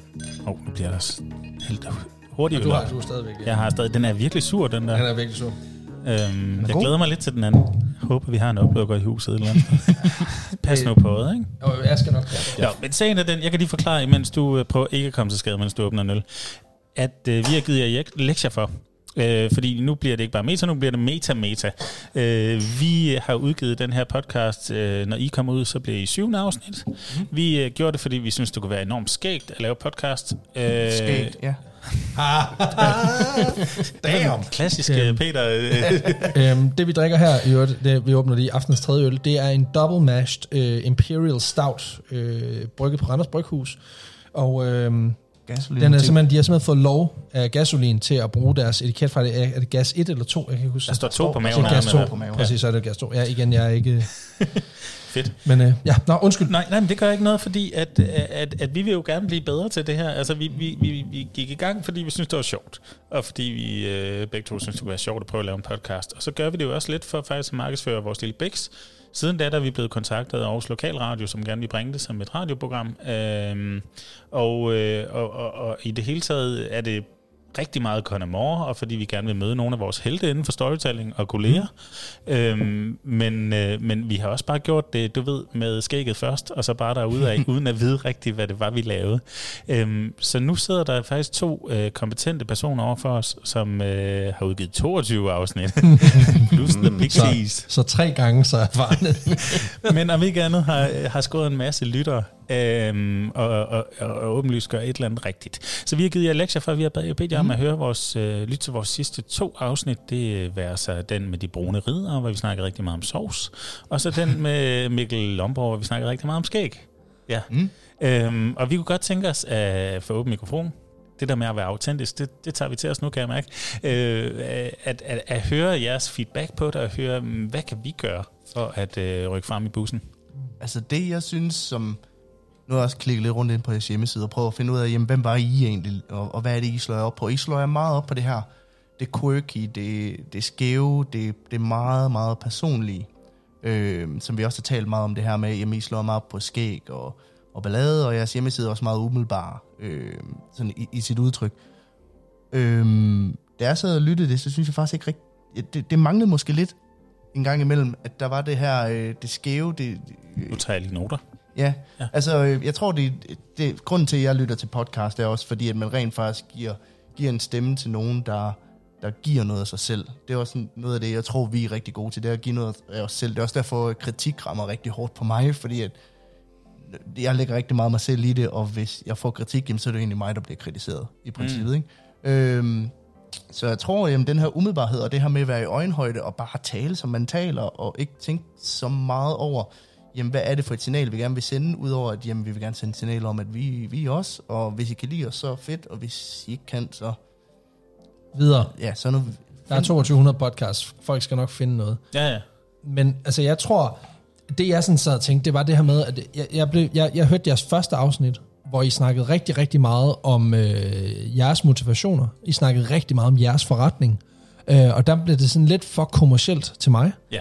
Øh, og så da jeg rammer afsnit 5 af de brune ridder, altså der var, der var virkelig, altså, det er pisseirriterende at sige snart noget ægte, fordi det var meget mere end det. Altså, mm. der var 20-25 minutter, hvor jeg bare ikke kunne space. Altså, normalt så spacer jeg sådan lidt ud og kommer lidt tilbage og sådan noget. Der sad jeg sådan lidt på kanten af sædet, fordi det var bare, det var en ægte samtale, det var skide fedt. Mm. Øh, så jeg tror, at jeres arbejde ligger også helt klart i at, sådan at finde nogle, nogle gæster, hvor I bliver klogere, mm. øh, hvor I, I, I netop også kan mærke, at I giver noget af jer selv, hvor, hvor I måske også kan komme frem til nogle mere konkrete pointer. Altså, jeres podcast handler netop om, om, om god storytelling. Jamen, altså, hvad er det så? Hvad er ligesom key selling point? Hvad er det, man skal lytte til det her for? Og, og det er måske også det der med, at I så selv laver noget selvrensagelse. Hvad er det, vi gerne vil med den her podcast? Mm. Altså, vil vi underholde? Vil vi uddanne? Vil vi gøre klogere? Vil vi fortælle de historier fra de stemmer, som normalt ikke bliver hørt? Altså, der er jo, der er jo en kæmpe værdi i at sige, at der er ikke nogen grund til at ringe til Sofie Linde, ikke fordi, at, jo, det må man også gerne, som, som sidder som frontmand på noget, men er det ikke lige så interessant at høre øh, den person, der har siddet og lavet idéudvikling, tilrettelæggeren bag Ja. øh, storytelling, altså høre de stemmer, som ikke er åbenlyse og ikke oplagte. Det bliver mere et nicheprodukt, mm. tror jeg, øh, men hvis man nu mixer det, så kunne det jo godt være, at man kunne score nogle high-profile typer, som kunne, som kunne generere nogle lyt, og så bliver de i bæksen, fordi at de ikke kan få nok. Altså, så det er hele tiden sådan noget med at sige, altså, hvad, hvad er det reelt set, I gerne vil? Altså, prøv at mærke godt efter i maven og sige, men, altså, er det fordi, vi vil uddanne? Er det fordi, vi vil øh, grine sammen? Er det fordi, at vi vil, vi vil øh, altså, blive klogere? Eller at vi bare vil have en god samtale kørende? Mm. Øh, fordi jeg synes, ideen om det her med, at I også lige slutter af med at fortælle, hvad har I selv gang i lige i øjeblikket? Altså, det synes jeg er rigtig fint. Altså, fordi så kærer man sig også for jeres lille forretning og siger, men, altså, hvordan er det, hvor, hvor er I i verden? Ikke? Mm. Øhm, der, der er helt sikkert nogen, som vil slukke for det, for vi er sådan, jamen, hvad rager det mig, hvad et kommunikationsbyrå i Aarhus laver? Men det er der jo ikke noget galt i. Nej. Altså, det er igen det der med at sige, altså, hvis de lytter altså 80% af afsnittet, jamen, det er jo også, det er jo fint. Mm. Altså, der er jo, det er altså også de færreste, der ser øh, alle programmer på DR1, øh, ende til anden. Altså folk, de skiber altså også ud, eller skrider lige, når de skal på toilet, ikke? Mm. Altså, så, så det, det er sådan noget, altså det der med at lige mærke efter, hvad er det reelt set, de gerne vil? Hvad er målet? Ja. Og hvordan vil I gerne opnå det? Jeg har tit tænkt over, at altså, det her med storytelling, det er jo sådan en stor, kæmpe, fluffy bamse, ikke? Altså, mm. øh, og det kan jo i virkeligheden dække alt. Øhm, Ja, det er meget bredt. Ja, det er jo det. Og der har jeg tænkt på, om, om vi i virkeligheden var for øh, fluffy, øh, om vi skulle specialisere os mere, men omvendt så er det også bare virkelig nemt at invitere gæster ind, når, når storytelling kan være alt. det er stort, På, ikke? på den anden side, vi laver noget om verdenshistorie, som er alt fra universets start til, til i går. Ikke? Altså, hvor det, Ja, ja, ja, det er rigtigt. Men det er noget med at konkretisere det i nogle enkelte cases, og så sige, men den her person, hvorfor er han interessant? Mm. Øhm, og så tror jeg også, at altså, det er jo noget med, og det er jo igen, det kan også være en kritik af, at jeg sidder her. Altså det er det her med, jamen altså, hvad fanden skal folk blive klogere af at høre mig? Altså, og, og måske også begrænse, så bliver det, et, bliver det et, et, ud af en Teams podcast, bliver det en 40 minutters plug show for andres produkter, mm. og 20 minutters, vi bliver klogere, mm. eller skal det være den omvendte model? Hvor ja. man siger, vi lige starter med at sige, har den her podcast gør det her, eller I, I laver de her forestillinger, gør sådan her, og så slutter af med det samme, og så siger man, nu er der 50 minutter, eller 30 minutters materie, nu kører vi, nu bliver vi klogere, nu finder vi ud af, hvad er det, der mm. brænder i jer, hvordan gør I det her, hvordan gør I det her? Ja. Og så kunne man sige, I kunne måske også med, med rette øh, prøve at segmentere lidt mere. Sige, nu laver vi måske tre afsnit i træk, som er teaterfokuseret. Øh, tre, som er podcast-fokuseret, tre, som er øh, live på scenen fokuseret. Sådan at man ligesom siger, okay, så rammer vi i hvert fald i en periode måske mere nogle teaterfolk. Fordi hvis det er sådan lidt øh, alle steder i branchen, så skal man være generelt interesseret i, i, i storytelling. Øh, det er jeg selv. Jeg synes, det er skide interessant. Jeg hørte jeres mm. interview med Taylor Fluxus. Jeg, jeg lappede det i mig. Det er fantastisk. Mm. Øh, de har skide meget kørende for sig. Det var nogle rigtig, rigtig relevante og gode spørgsmål. Så det er jo ikke... Altså, den måde, I gør det på, er fuldstændig perfekt øh, i min optik. Ja. Øh, og det, det, den øh, mm. terminologi bruger jeg ikke løst. Øh, så, øh, Perfekt. Ja, fuldstændig perfekt. Men, men, men jeg tror måske, det ville være federe, hvis I netop sagde, nu laver vi, nu fokuserer, nu graver vi os ned i teaters forunderlige verden. Måske netop i forbindelse med, at I havde det her samarbejde med Rocky Horror Show, hvor I siger, i den anledning har vi lige adgang til nogle fede kilder. Hvordan gør den her skuespiller, altså hvordan gør han sådan, og, og mm. alle sådan ting, hvor I netop kan sige, nu laver vi fire afsnit om det. Mm. Øh, det kræver selvfølgelig også, at man har setup'et uh, ready to go, og man kan gøre alt muligt, og ikke er, er alt for geografisk låst. Men det er i hvert fald en mulighed. Ja, her i en perfekt verden, der ville det være øh, Ja, det rigtig fedt at lave, ikke? Jeg er fuldstændig ja. enig. Altså, men, Øh, og men, så nu vil jeg lige udfordre mm. øh, den øh, og sige, jeg synes også, det kan noget, at man lige pludselig spacer ud og har en græsnørd inden, for eksempel. Mm. Jeg synes, noget af det bedste, vi har lavet i vores podcast, det var, da jeg var ude at gå med, med Søren, som han hedder, og han kaster sig ned på jorden, og, og begynder at rode i græsset, fordi han har fundet en eller anden interessant sort op på Northside-planen her lige ved siden af os. Ikke? Uh, Øhm, det, var, det var sindssygt ægte, og lyden var åndssvagt dårlig, og der var vind i mikrofonerne. Mm. Og, alt det er skide lige meget, hvis materien er god. Altså, hvis, Ja, hvis så, så et eller andet sted, så synes jeg også, det kan noget, at vi springer så meget i, altså at sige, mm. jamen storytelling er fucking i alt. Altså, så, så det er lige meget, at vi har en, der elsker græs, og så har vi øh, moderne teater den næste gang. Men på altså. den måde tror jeg også, det afspejler jeres, øh, hvis man sådan skal snakke forretningsmæssigt, tror jeg egentlig, at jeres podcast også afspejler jeres forretning meget godt, fordi I spænder meget bredt. Altså, der er vel ikke, øh, der er vel ikke noget, I ikke kunne lave et eller andet på, hvis I blev bedt om det. Øh, I laver det vel i samarbejde og i pingpong med, med, med, med hvem end kunden nu er, ikke? Mm. Øhm, så på den måde, så synes jeg også, det, det, det, det viser en stor spændevidde inden for, hvad, hvad, hvem I er, og hvad I kan, og hvad det er, I er gode til. Mm. Øhm, men skal en helt anden pointe er så også, at vi har jo haft mange afsnit til Vox og prøve at udvikle vores koncept, og prøve fra hver, hvert afsnit at prøve at gøre det bedre, og kigge på, hvad virkede, hvad virkede ikke. Øhm, nogle podcast har jo haft 200 afsnit, og er sikkert meget bedre end vores, fordi de har haft 200 afsnit til at finde ud af, hvad virker, hvad virker ikke. Mm. I, I er gang med op til afsnit nummer 7 nu, så jeg tror også meget af det, jamen, hvad kan man forbedre? Jamen, det er også noget, der kommer naturligt henover, at det udvikler sig henover noget tid. Fordi man finder ud af, okay, jamen det der det blev lidt langtrukken, eller det der skal vi måske bruge mindre tid på, osv. Så, så selvfølgelig, selvfølgelig kan vi godt komme med en masse råd til, hvordan hjælper vi det på vej, men rigtig meget det handler også om, at man måske også selv skal kigge ind på, jamen, hvordan kan vi aktivt udvikle det her produkt fra gang til gang til gang til gang. Øhm, Helt sikkert. så Og altså det bedste råd, jeg har i forhold til det der, det er det der med, lyt til jeres eget program. Mm. Altså fordi, øh, nu sidder vi og optager her, det er meget, øh, det er meget i øjeblikket, øh, på trods af, af mikrofoner og kamera og alting, men, men der, hvor jeg får allermest ud af, og udvikler mig allermest som podcaster, det er sgu ikke, når jeg sidder og optager med Peter. Fordi der har jeg travlt med at grine, jeg har travlt med at, øh, min hjerne kører på højtryk for at finde jokes, for at sige, "Ah, hvordan fanden kan jeg lige spænde den her historie? Og det, det kan sgu ikke passe, at han bliver ramt af lynet 6. gang. Nu må det kraftedeme holde op. Mm. Øhm, så der udvikler jeg mig som podcaster. Der, hvor jeg udvikler mig som podcaster, det er, når jeg sidder og laver postprodu- postproduktion på det. Det er, når jeg sidder og lytter. Det er lige, når det kommer ud. Jeg tror, jeg er lytter nummer 10, øh, når, når podcasten kommer ud øh, om søndagen. Mm. Så sidder jeg og lytter det igennem. Simpelthen fordi, jeg bliver nødt til at sætte mig ind i, hvad er det, mine, hvad er det mine kunder, de får ørerne. Fordi så har jeg lyttet mit eget, mit eget produkt igennem to-tre gange, så ved jeg også, hvor er mine svagheder, hvor er mine styrker. mm, Og er der noget, der irriterer mig? Mm. Altså, fordi hvis der er et eller andet, der skurer i jeres øre, hvis der er et eller andet, der gør, at I ikke selv gider lytte det til enden, jamen, så er det jo i hvert fald en indikation på, at der er et eller andet, I måske burde overveje at sige, er der noget her, vi kunne lige, vi kunne, øh, er der en anden retning, vi skal gå?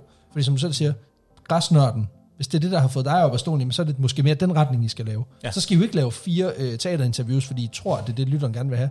Hvis det er noget, hvor du selv siger, når jeg har trist, er tristen lørdag formiddag, jeg ved ikke, hvad jeg skal lytte til, så går jeg ind og lytter græsnørden. Jamen, du er ikke den eneste, der har det sådan. Mm.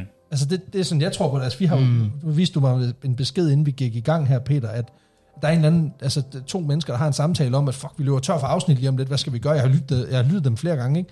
Jamen altså, det er jo sådan, folk de lytter til podcast. Altså folk, når de er, mm. når de er presset, så lytter de til, så ser de Friends, det har de gjort 100 gange før. Det er det samme med podcasting. Ja. Altså, og, og, og igen, hvis du kan lave noget, som kan, kan, som kan få dig til at få den følelse, og kan få folk i nærheden til at få den mm. følelse, så, så er det jo den vej, jeg skal gå. Det jeg også synes, der er fedt ved podcast, det er, at man giver, man er jo, podcast kan fungere som talerør for nogen, der normalt ikke øh, kommer så bredt ud. Øh, det giver også rum for, at man kan være super nørdet. Mm. Øh, man, kan, man kan dele sin passion. Øh, så kan man sige, jamen, hvor mange interesserer sig så for, for det, man selv interesserer sig for. Men hvis man kan fange dem, der rent faktisk er passionerede omkring det samme, eller måske kan passionen smitte af på nogen, der måske ikke engang rigtig interesserer sig for det. Jeg tror sådan, det er noget af det, der ligger i det her med vores mm. podcast. Jamen det er egentlig, folk interesserer sig ikke så meget for historie. De kan godt lide måske komikken, eller de kan godt lide hyggen, men så smitter hele den her passion for fortællingen af på dem alligevel. Og så har de bare lige 100 fede facts, de kan smide til den nærmeste fest. Ja, Altså, det kan også noget. Nå, men det, det, det kan helt sikkert noget. Mm. Altså det der med, for eksempel, jeg, jeg, min egen hustru, hun er uddannet dramaturg, ikke? Altså, jeg kunne, så havde jeg lige pludselig en, mo- en mulighed for at snakke med hende i tre kvarter om Teater Flux. Velbekomme. Fordi, præcis, tak, thank you for the conversation starter, ikke? Altså, det er det der med, at, at folk kan godt lide at få noget nørdet. De kan godt lide at få et eller andet unikt. Og, og I har alle forudsætningerne for at fortælle de historier. Om I så skal segmentere, om I skal tænke det i serier, om I skal tænke... Det er jo altid sådan, det er sådan en formatsag. Mm. Men, men, men så længe I går efter jeres mavefornemmelse, gør det rigtigt, mm. og så fucking lytter til dem. Altså, læg det nu op til, til communityet. prøv at sørge for at få engageret folk. Send det ud som en del af jeres nyhedsbrev til alle jeres kunder og sige, prøv lige at lytte på det her, hvad, hvad siger I om det? Er det? Kan I bruge det til noget? Er det åndssvagt, eller hvad, hvad tænker I? Mm. Fordi hvis det ender med, at I bliver, du ved, en del af the conversation mm. på den lokale arbejdsplads, hvor I så i øvrigt også lige er dem, der laver kommunikationen, jamen altså, så er I jo top of mind for fanden, ikke? Altså, det hele handler jo også om, altså, det er jo, det er jo sådan, man skal tænke det. Fedt. Det her er jo også et godt produkt, ikke? Ej, hvor er det lækkert det her, mand. Mm. Det, det, det, er sådan, det er lidt hårdt at, at smage sin egen medicin, men det er også det er ret Det er fedt. pisse ubehageligt. Mm. Men, men, efter 20 afsnit vender man sig til det. Men, men, noget, men noget af det, jeg også synes, man, man kan mærke, i, i, i, jeg har så kun hørt de sidste to afsnit, øh, fordi jeg har haft begrænset med tid, men øh, jeg, jeg synes, man kan mærke den her generelle passion, også inter, reel interesse for, for, for kilden eller for gæsten. Ja, altså, der er en eller anden interesse om at blive lidt klogere på, jamen, hvad er det rent, det jeg også kunne mærke her, jamen, hvad, er det, hvad, hvad fanden er det, I gør? Og det er også, øh, jeg kan mærke selv, det har fået mig til, til altså, det er sådan nogle tanker i gang hos mig, jamen, hvad, hvad, hvad, hvad fanden er det egentlig, vi, vi har gjort? Hvad, altså, hvad er det, vi, vi har lavet? Og jeg, jeg tror, det er vigtigt at bibeholde den der øh, interesse, Nysgerrighed, ikke? nysgerrighed øh, især når man arbejder inden for, for noget, der har noget med storytelling og formidling og kommunikation at gøre, fordi det vil nok være dem, der også er målgruppen for det. Så de vil også have en interesse for de her greb og så videre og så videre. Så er det også vigtigt, at man, man, man kan sige, repræsenterer den her lytters øh, passion og nysgerrighed, og ligesom få- gør dem klogere på, okay, men kan man også gribe det sådan an, eller det var skævt tænkt, og så Ja. videre. Og det synes jeg, øh, I er rigtig gode til, det er det her med at have den her åbenhed. Ja. Øh, og simpelthen bare sige sådan, jamen hvad er det, du gør? Hvorfor Og I gør er du gode det? til at stille nogle ret relevante og interessante spørgsmål. Det er ikke sådan, at man sådan sidder og tænker... Jeg føler, jeg har ikke, nu har jeg hørt øh, samtlige afsnit, det er ikke sådan, at jeg føler, at der er noget, hvor jeg tænker, det der skulle de have spurgt mere ind til. Altså igen med min journalistiske baggrund er det jo nemt at sige, jamen altså, så kan man altid sidde og brokse over, andre journalister de sidder og gør, men der er ikke noget, hvor jeg sådan sidder og tænker, hold kæft man, hvorfor fanden spurgte I ikke om det? Altså, jeres faglighed er fuldstændig på plads, og det er nogle relevante spørgsmål, og jeg tror også, at alle de gæster, der har været før også, de har følt, at, at de har været super, altså det har været super givende. Og det tror jeg også er meget rart, for det gør jo også, at man er jo meget mere tilbøjelig til at sige, hey, lyt lige til det her, det er skide fedt, de er pisse gode. Altså, Mm.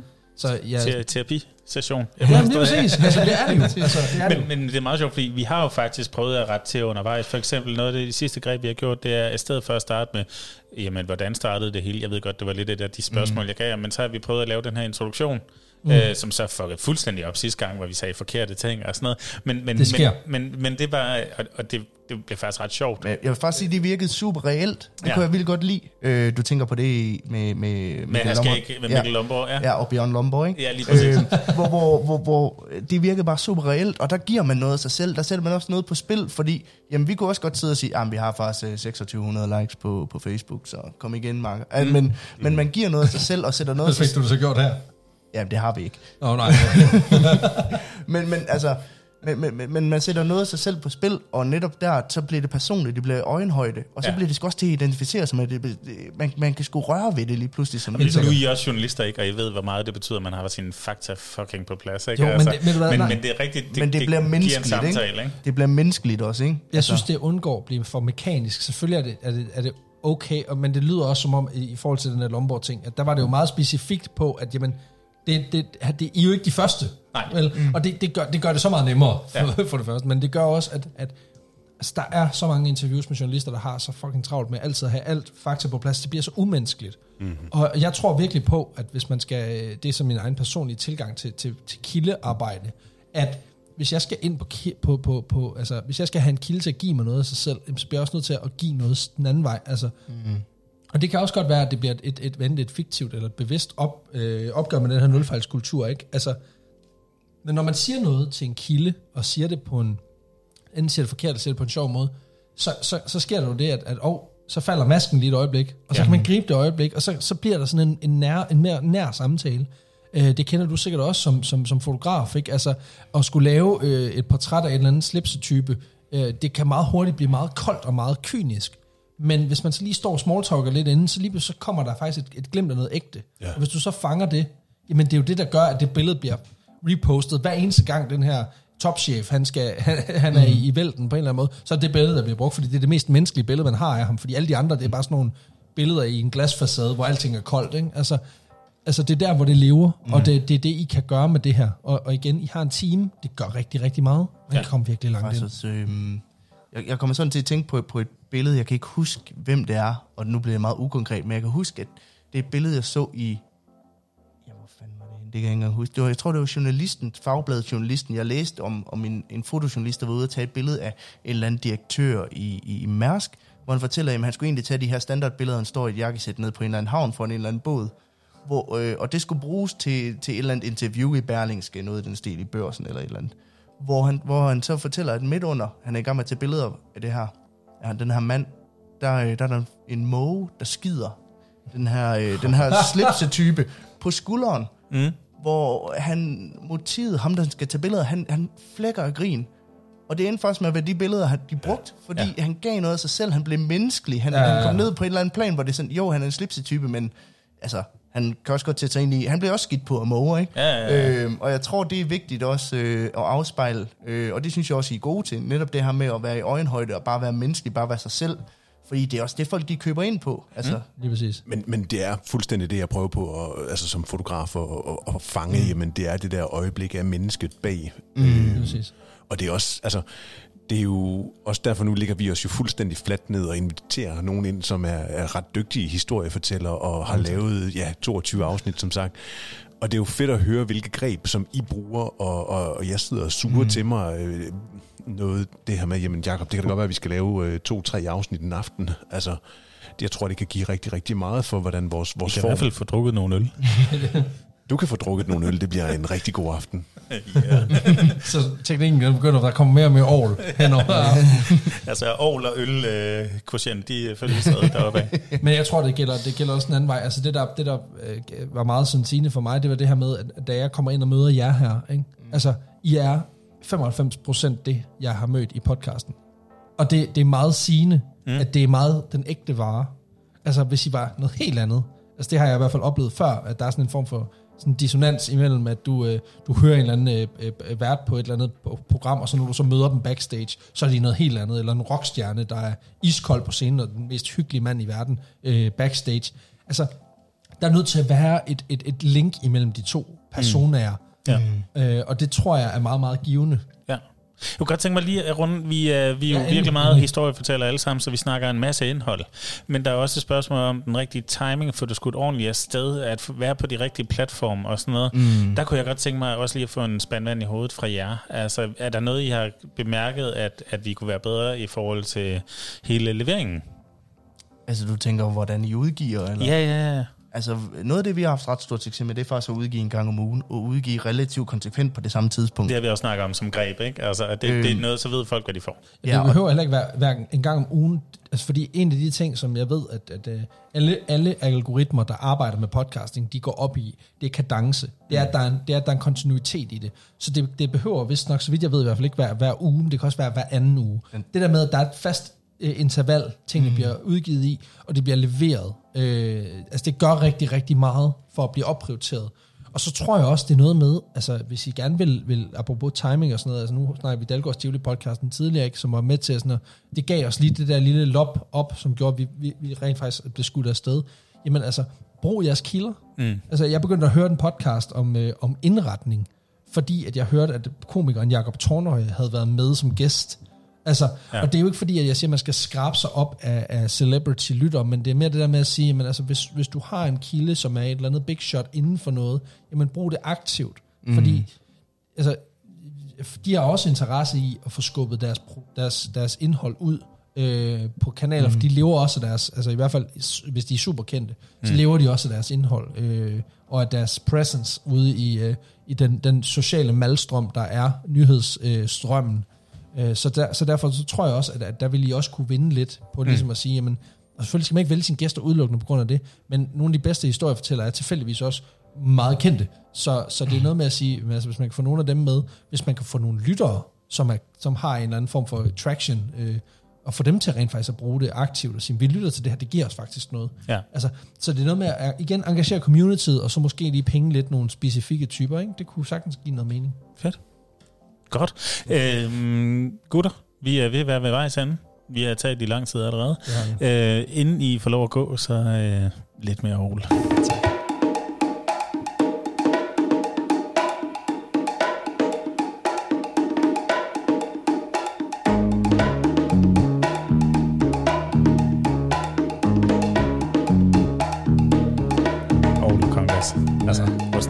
Ej, men altså, seriøst, jeg, jeres, lyd, jeres lydpakke, den er 10 gange federe end vores. Det kan jeg få nummer den her kammeraten der, fordi for sat, mand. Men Henrik, tror der er jeg- nogen, der ringer din vej lige om lidt. Jamen det tror jeg, og jeg tror måske, det vil kunne, øh, et lille råd fra os til jer vil være, Ja, at, at, at, at, at sådan jeres outro, som altid er sådan, Ja, så ikke, ikke outro. ja, at, at det kunne faktisk godt være, hvis I gled ud på en jingle. Vi har også Anti-outro. altid snakket om, at jamen, Nå, så når vi til slutningen, og så ved vi, så, det, så slutter det bare. Så siger vi noget And om... that shows. men, men, men det, jeg godt kunne tænke mig nu her, inden I får lov til at gå, det har jeg Mm. faktisk lært fra en anden podcast. Øh, Jeg kender øh, Kasper, der laver film, Filmnørdens Hjørne, Mm. og de slutter altid med at spørge deres gæster, hvordan synes I, det har været at være med i dag? Og det kunne jeg egentlig godt tænke mig at bare lige at høre fra jer. Jeg synes, det har været super hyggeligt. Ja, fuldstændig. Altså, Godt selskab. Pissegodt selskab. I er nogle behagelige mennesker, og det er virkelig, virkelig rart. Man føler sig super velkommen fra første sekund. Mm. Så altså, Hvordan har det været at få jeres egen podcast dissekeret på den her måde, og få lov til at dissekere en anden? Det er super interessant, fordi det har, det har givet... Altså det er i hvert fald for mig til at resonere over nogle ting, som jeg ikke lige har tænkt over før. Altså, jamen, hvad er det rent faktisk, vi gør? Altså, fordi for os tror jeg altid, det har været meget, meget umiddelbart, at jamen, så gør vi det. Og så virkede det, og så gjorde, gjorde vi Altså, jeg tror altid, det har været meget sådan... Øh, fordi netop der er så meget af os selv i hele den her fortælling, jamen, så er det egentlig bare ligget meget til højre benet. Men jeg tror egentlig også, at sådan... Øh, jeg er nået frem til og har fået nogle, sat nogle tanker i gang, jamen hvad, hvad er det rent faktisk, vi gør, og hvorfor gør vi det? Øh, også blevet klog på rigtig meget, at det gør vi egentlig bare, uden at vi rigtig ved, hvorfor vi gør det. Men, men for mig, for jeg synes faktisk, det har givet mig, mig et meget godt indblik i, jamen hvad er det rent faktisk, vi, vi, vi laver den dag i dag. Jo, men jeg tror også, at det, det er også med til at, at få sat gang i nogle tanker omkring, hvad skal vi prøve at prioritere? Altså fordi, I er bedre til at identificere ting, som I synes, I mangler, end vi er, fordi vi, vi, laver, vi har for meget fokus på at lave historier.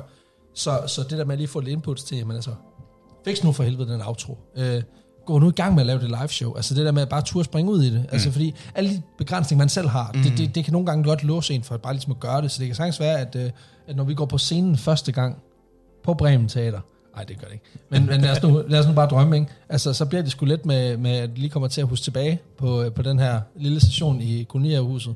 Vi får sgu en billet. Ja, I får fandme mig en billet. Tak. Og, Yeah. og der er øl, og der er alt muligt. Så der skal sgu ikke mangle. Ingen smalle steder. Tak. Der er meget kærlighed i luften lige nu. 100%. Det er godt. Ved du hvad, Alexander og Peter, I skal have tusind tak, fordi I satte tid til det. Og. Det er bare øh, så lidt. Held og lykke videre med alle jeres projekter, øh, indemuret USB-sticks og brændteater og så videre. Ikke? I får en location, når I kommer også. Og, og en hvidøl. Det er godt. Tak for det.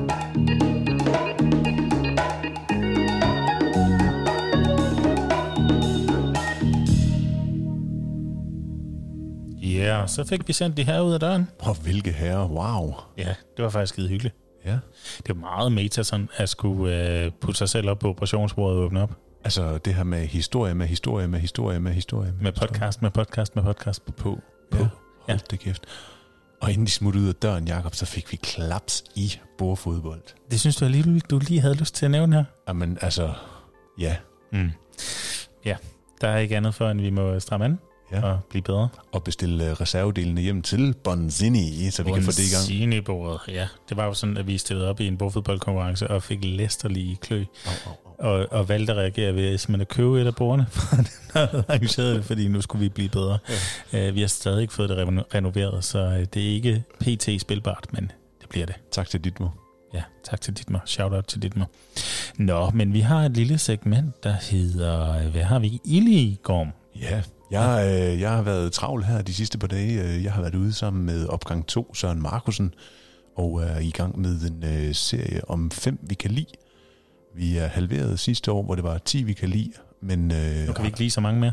ja, vi kan lide øh, fem dejlige kvinder, som øh, kendetegn der, at de alle sammen er blevet honoreret med en øh, medalje fra Medaljefonden. Så i maj måned, der var vi inde og på Rådhuset øh, sammen med hans kongelige højhed, prins Joachim, som trykkede alle de her øh, nominerede i hånden og overrakte dem øh, en fortjensmedalje for veludført øh, øh, læreplads, læretid, øh, godt håndværk. Ja, det er sådan, det er, det er deres øh, praktikplads eller læreplads, der indstiller dem til den her medalje, hvis de synes, de har klaret det exceptionelt godt. Så øh, nu her, der har jeg været ude øh, fire ud af fem. Jeg har været ved en øh, mega badass sej øh, lastbilmekaniker. I dag har jeg været ude ved en elektriker, en hvad hedder sådan en øh, industritekniker, og øh, jeg ved ikke, om den sidste bliver en, øh, en, en slagter, men, men det må vi øh, lige se an. Men øh, fælles er, at det er fem super seje kvinder, som øh, virkelig er pissedygtige til deres håndværk.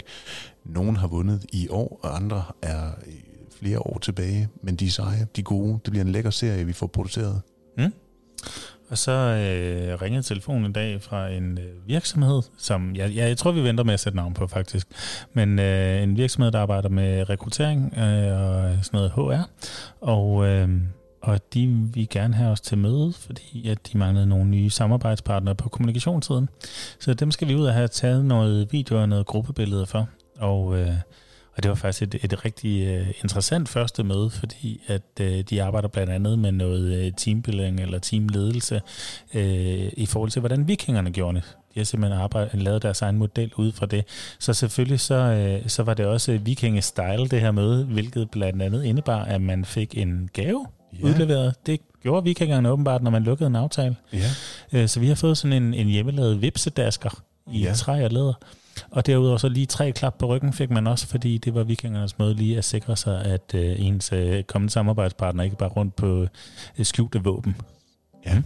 Så. Altså hvis jeg kunne, så havde jeg lavet svær kling, klang, lyde lige nu, øh, for at underbygge den her nordiske ledelsesstil, øh, stemning øh, med vikinge det, det kan et eller andet. Men det bliver, det bliver rigtig dejligt. Det er en virksomhed, der er meget fokus på, at det er et reelt samarbejde, at vi ikke bare kommer ud og løser en opgave for dem, men at vi er nogle samarbejdspartnere, som de kan spare med, og at vi også øh, gerne skulle kunne prøve at udfordre dem på deres måde at kommunikere på. Så det glæder mig faktisk rigtig meget til at gå i gang med at samarbejde med dem. Og så har vi et lille arrangement på fredag. Hvad er det? Ja, øh, jamen altså, man for fan. Øh, hvis jeg skal citere din kone, så øh, siger hun et eller andet i stil med, at øh, det bygger Gorm så ud af. Lige præcis. Og jeg har kastet mig ud i en øh, terrasse af, af dimensionerne, noget der ligner 6,5 gange 8,5 meter øh, træterrasse, og øh, fået støbt fundament, og jeg har sammen med Jakob fået malet den, og den er hvis ikke på grund af regnen her til aften, så var den faktisk blevet færdigt. Men øh, det er dækket af med præsendinger, og så satser vi på tørvejr i morgen torsdag. Og det er fredag. Det er fredag, vi får gæster. Det er fredag, vi får gæster, og, og jeg vil sige, i går man er gået så meget til den, at det begyndte at regne her i dag, så, øh, så kiggede jeg virkelig et øjeblik, og da jeg kiggede ud igen, der var der faktisk øh, sådan noget øh, pergola, eller nærmest øh, overdækning af, af halvdelen af terrassen, så han kunne stå inde under det her øh, intimistiske tag og arbejde videre. Så der er virkelig blevet lagt nogle kræfter i det. MacGyver ville have været stolt af mig. Ja, vi bygger os ud af det. Men, øh, men det er de arrangement, vi har valgt at holde, øh, dels i forbindelse med, at vi jo er fyldt et år. Hurra for os. Ja. Øh, og vi øh, har haft en masse sjove oplevelser og fået en masse spændende samarbejdspartnere og kunder og venner. Og, øh, og dem har vi sgu inviteret ud på en ja. lille en. Og I har øh, faktisk stort set hils på dem alle sammen, hvis I har fulgt med på vores sociale medier. Så har I øh, kunne se en øh, selfie. Vi er en prøver på i hvert fald at fange alle uden undtagelse og se, om vi den her lille ting, vi har med at få dem med øh, ind i vores univers og tage en selfie med dem. Så jeg kunne også forestille mig, at fredag dem vil være øh, ret aktive på de sociale medier. Åh, oh, stærkt selfie-game. Med live måske endda. Oh, er det her, vi går live igen? Jeg tænker, vi bliver nødt til det, så øhm, øh, der kommer nogle billeder af et, øh, en stålkonstruktion, som jeg øh, er øh, pivstolt af, øh, som kommer til at gemme på en halv gris i mange, mange, mange, mange timer ved svag varme. Mm, svag varme. Helt stegt. Helt stegt. Ja, det glæder vi os til. Sandsynligvis kommer den her podcast først ud, når vi er på bagkant af det. Men mm, så tænker smagte godt. Den ja, smagte godt. kan vi se tilbage på et forhåbentlig rigtig dejligt arrangement i 100% tørvejr. Fingers crossed. Ja, så øh, er vi nået til nogle anbefalinger, men øh, først lige lidt over, tror jeg. Jeg lægge ud?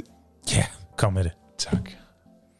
Siden sidst har jeg øh, kastet mig ud i en bog af Puk Damsgaard. Det har du da vel ikke? Jo, den hedder Ser du månen, Daniel, og handler om denne her unge fotojournalist, øh, tidligere elitegymnast, som øh, rejser til Syrien øh, omkring 2012-13 stykker og bliver desværre fanget og sidder fanget i over et år, inden han bliver løsladt igen. Og jeg havde det sådan, at, at jeg ville faktisk gerne nå at læse bogen, øh, inden jeg skulle se filmen. Så øh, jeg vil gerne anbefale bogen. Jeg kan ikke anbefale den i forhold til filmen, for den har jeg ikke set endnu.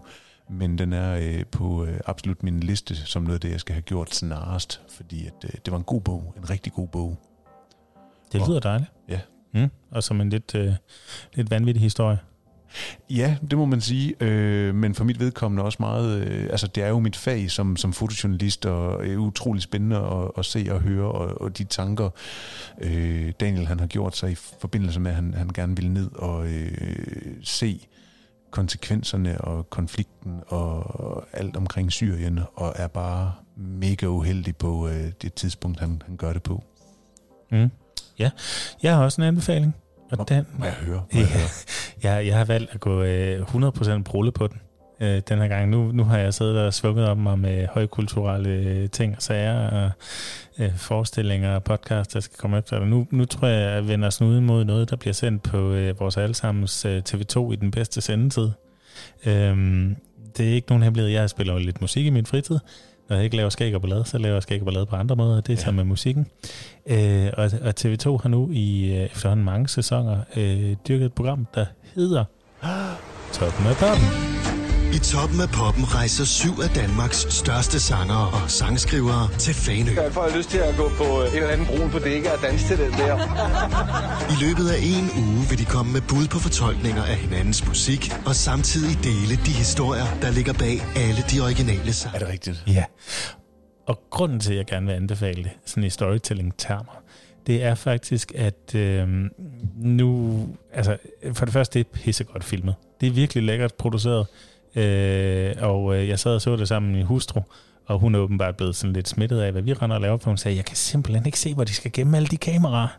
Øh, for det er virkelig en mange, mange, mange kameraproduktion, de er i gang i. Og nogle gange spotter man lige, der er et bag et, et tæppe eller sådan noget, men, men det, er, det er virkelig flot lavet. Øh, øh, helt kort, så tager de en håndfuld musikere ud på en eller anden location. De har været på Samsø. Den her gang er de på Fanø. Øh, det er typisk nogle lidt afsides øh, locations. Og øh, så går det ud på, at øh, de her musikere skal fortolke hinandens numre. Så øh, en aften så er det Peter Viskende, der står for tur. En anden aften så er det øh, Kvar mit liv. Og øh, lige om lidt er det Medina. Og ja, øh, der er en flok vidt forskellige musikere, som spiller vidt forskellige stilarter, og også ofte er vidt forskellige aldre og genre. Og, øh, og det, der får mig ved at se det her program, det er, at det er meget, meget tydeligt, at når du som musiker skriver et nummer, så tror jeg for rigtig mange vedkommende, så ligger du rigtig meget hjerteblod i det. Og, øh, og, og, og det er jo netop det her med at fortælle en historie, der er meget, meget personlig, og for mange er det deres udtryksmåde til at fortælle deres egen helt personlige historie. Og det der med at så at overdrage det til for det første at gøre det sådan lidt open source, når man udgiver det, men også at høre, hvordan andre, som man ved selv udgiver musik, og selv gør sig selv sårbar, tager ens nummer i hænderne og, og udvikler på det og gør det til deres eget. Og, og ofte rigtig, rigtig respektfuldt. Der er nogle... Øh, altså, nu nævnte jeg Peter Viskende fra Big Fat Snake. Det er ved Gud ikke musik, jeg har hørt særlig meget. Men man, jeg får bare sådan nyvunden respekt for de her mennesker. Og, øh, og dyb, dyb respekt for øh, sådan en som Cecilie Nordby, jazzsangeren, som stiller sig op og, og virkelig udfordrer sig selv hver eneste gang med, at så tænker hun, jamen, øh, hvad med flamenco den her gang, eller et eller andet. Det, øh, det er både musikalsk, synes jeg, det er fedt. Det er øh, ja, nogle af drengene fra Antonelli Orchestra, der sidder i rytmegruppen, og de kan æde og spark med deres lort. Og så de her solister, der stiller sig op og og, og 80% af tiden laver virkelig, virkelig fede fortolkninger. Og det sidste, det er, det er bare hyggeligt at høre på, øh, og blandet med de fede billeder. Det, jeg, jeg, synes faktisk, det er meget seværdigt fjernsyn. Det er måske ikke noget, der kræver en stor tanke, men det giver øh, følelser i kroppen på mig i hvert fald. Så den skal jeg skulle have en anbefaling herfra. Fedt. Ja. Og øh, når vi nu er ved anbefalinger, så øh, vil jeg da gerne opfordre de folk, lyttere, som øh, hører det her program her, til at gå ind i deres yndlingspodcast-app og kaste øh, en masse stjerner og øh, anbefalinger efter os. Og øh, hvis det nu ikke kan slynge sig op over meget mere end en-to stykker, så send lige en mail, så vi kan blive bedre og klogere på, øh, hvordan vi kan udvikle den her podcast her.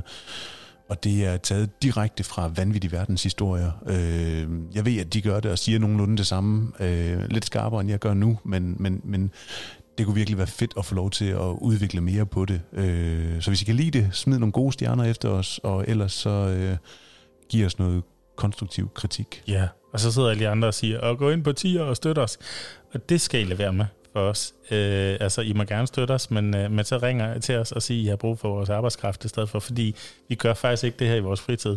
Selvom det er aften og mørkt udenfor nu, så gør vi det i vores arbejdstid, fordi vi har verdens fedeste arbejde, hvor vi kan sidde og lave det her. Hvad er klokken, Jacob? Altså, når du siger arbejdstid klokken 21, 21, man må ønske. Må man det? Mm. Så vil jeg gerne ønske, at jeg må drikke resten af de øl, som vanvittig verdenshistorie har stillet her. Det bliver en god aften. Godt. Jeg tror ikke, vi er mere fornuftigt at sige i den her omgang. Nej, Det har været rigtig meget en fornøjelse at, at lave podcast for jer igen, og øh, tak fordi I lyttede med hele vejen. ja for fanden. Altså, vi er i hvert fald blevet klogere på øh, storytelling i mere end en forstand, og øh, vi skal lige have et skud ud til ham, der har lavet musikken her, Henrik Palke. Henrik Palke Møller. Whoop, whoop. Yes. Øh, den her podcast, den er, som tidligere nævnt, produceret af Skæg og Ballade. Det er Gorm Branderup, fotograf. og Jakob Edut, journalist. Vi øh, er en lille kommunikationsvirksomhed fra Åby Høj, Aarhus, og øh, Vi drikker gerne kaffe med alle, så øh, giv et kald til os. mm, så fortæller vi din historie. Tak for nu.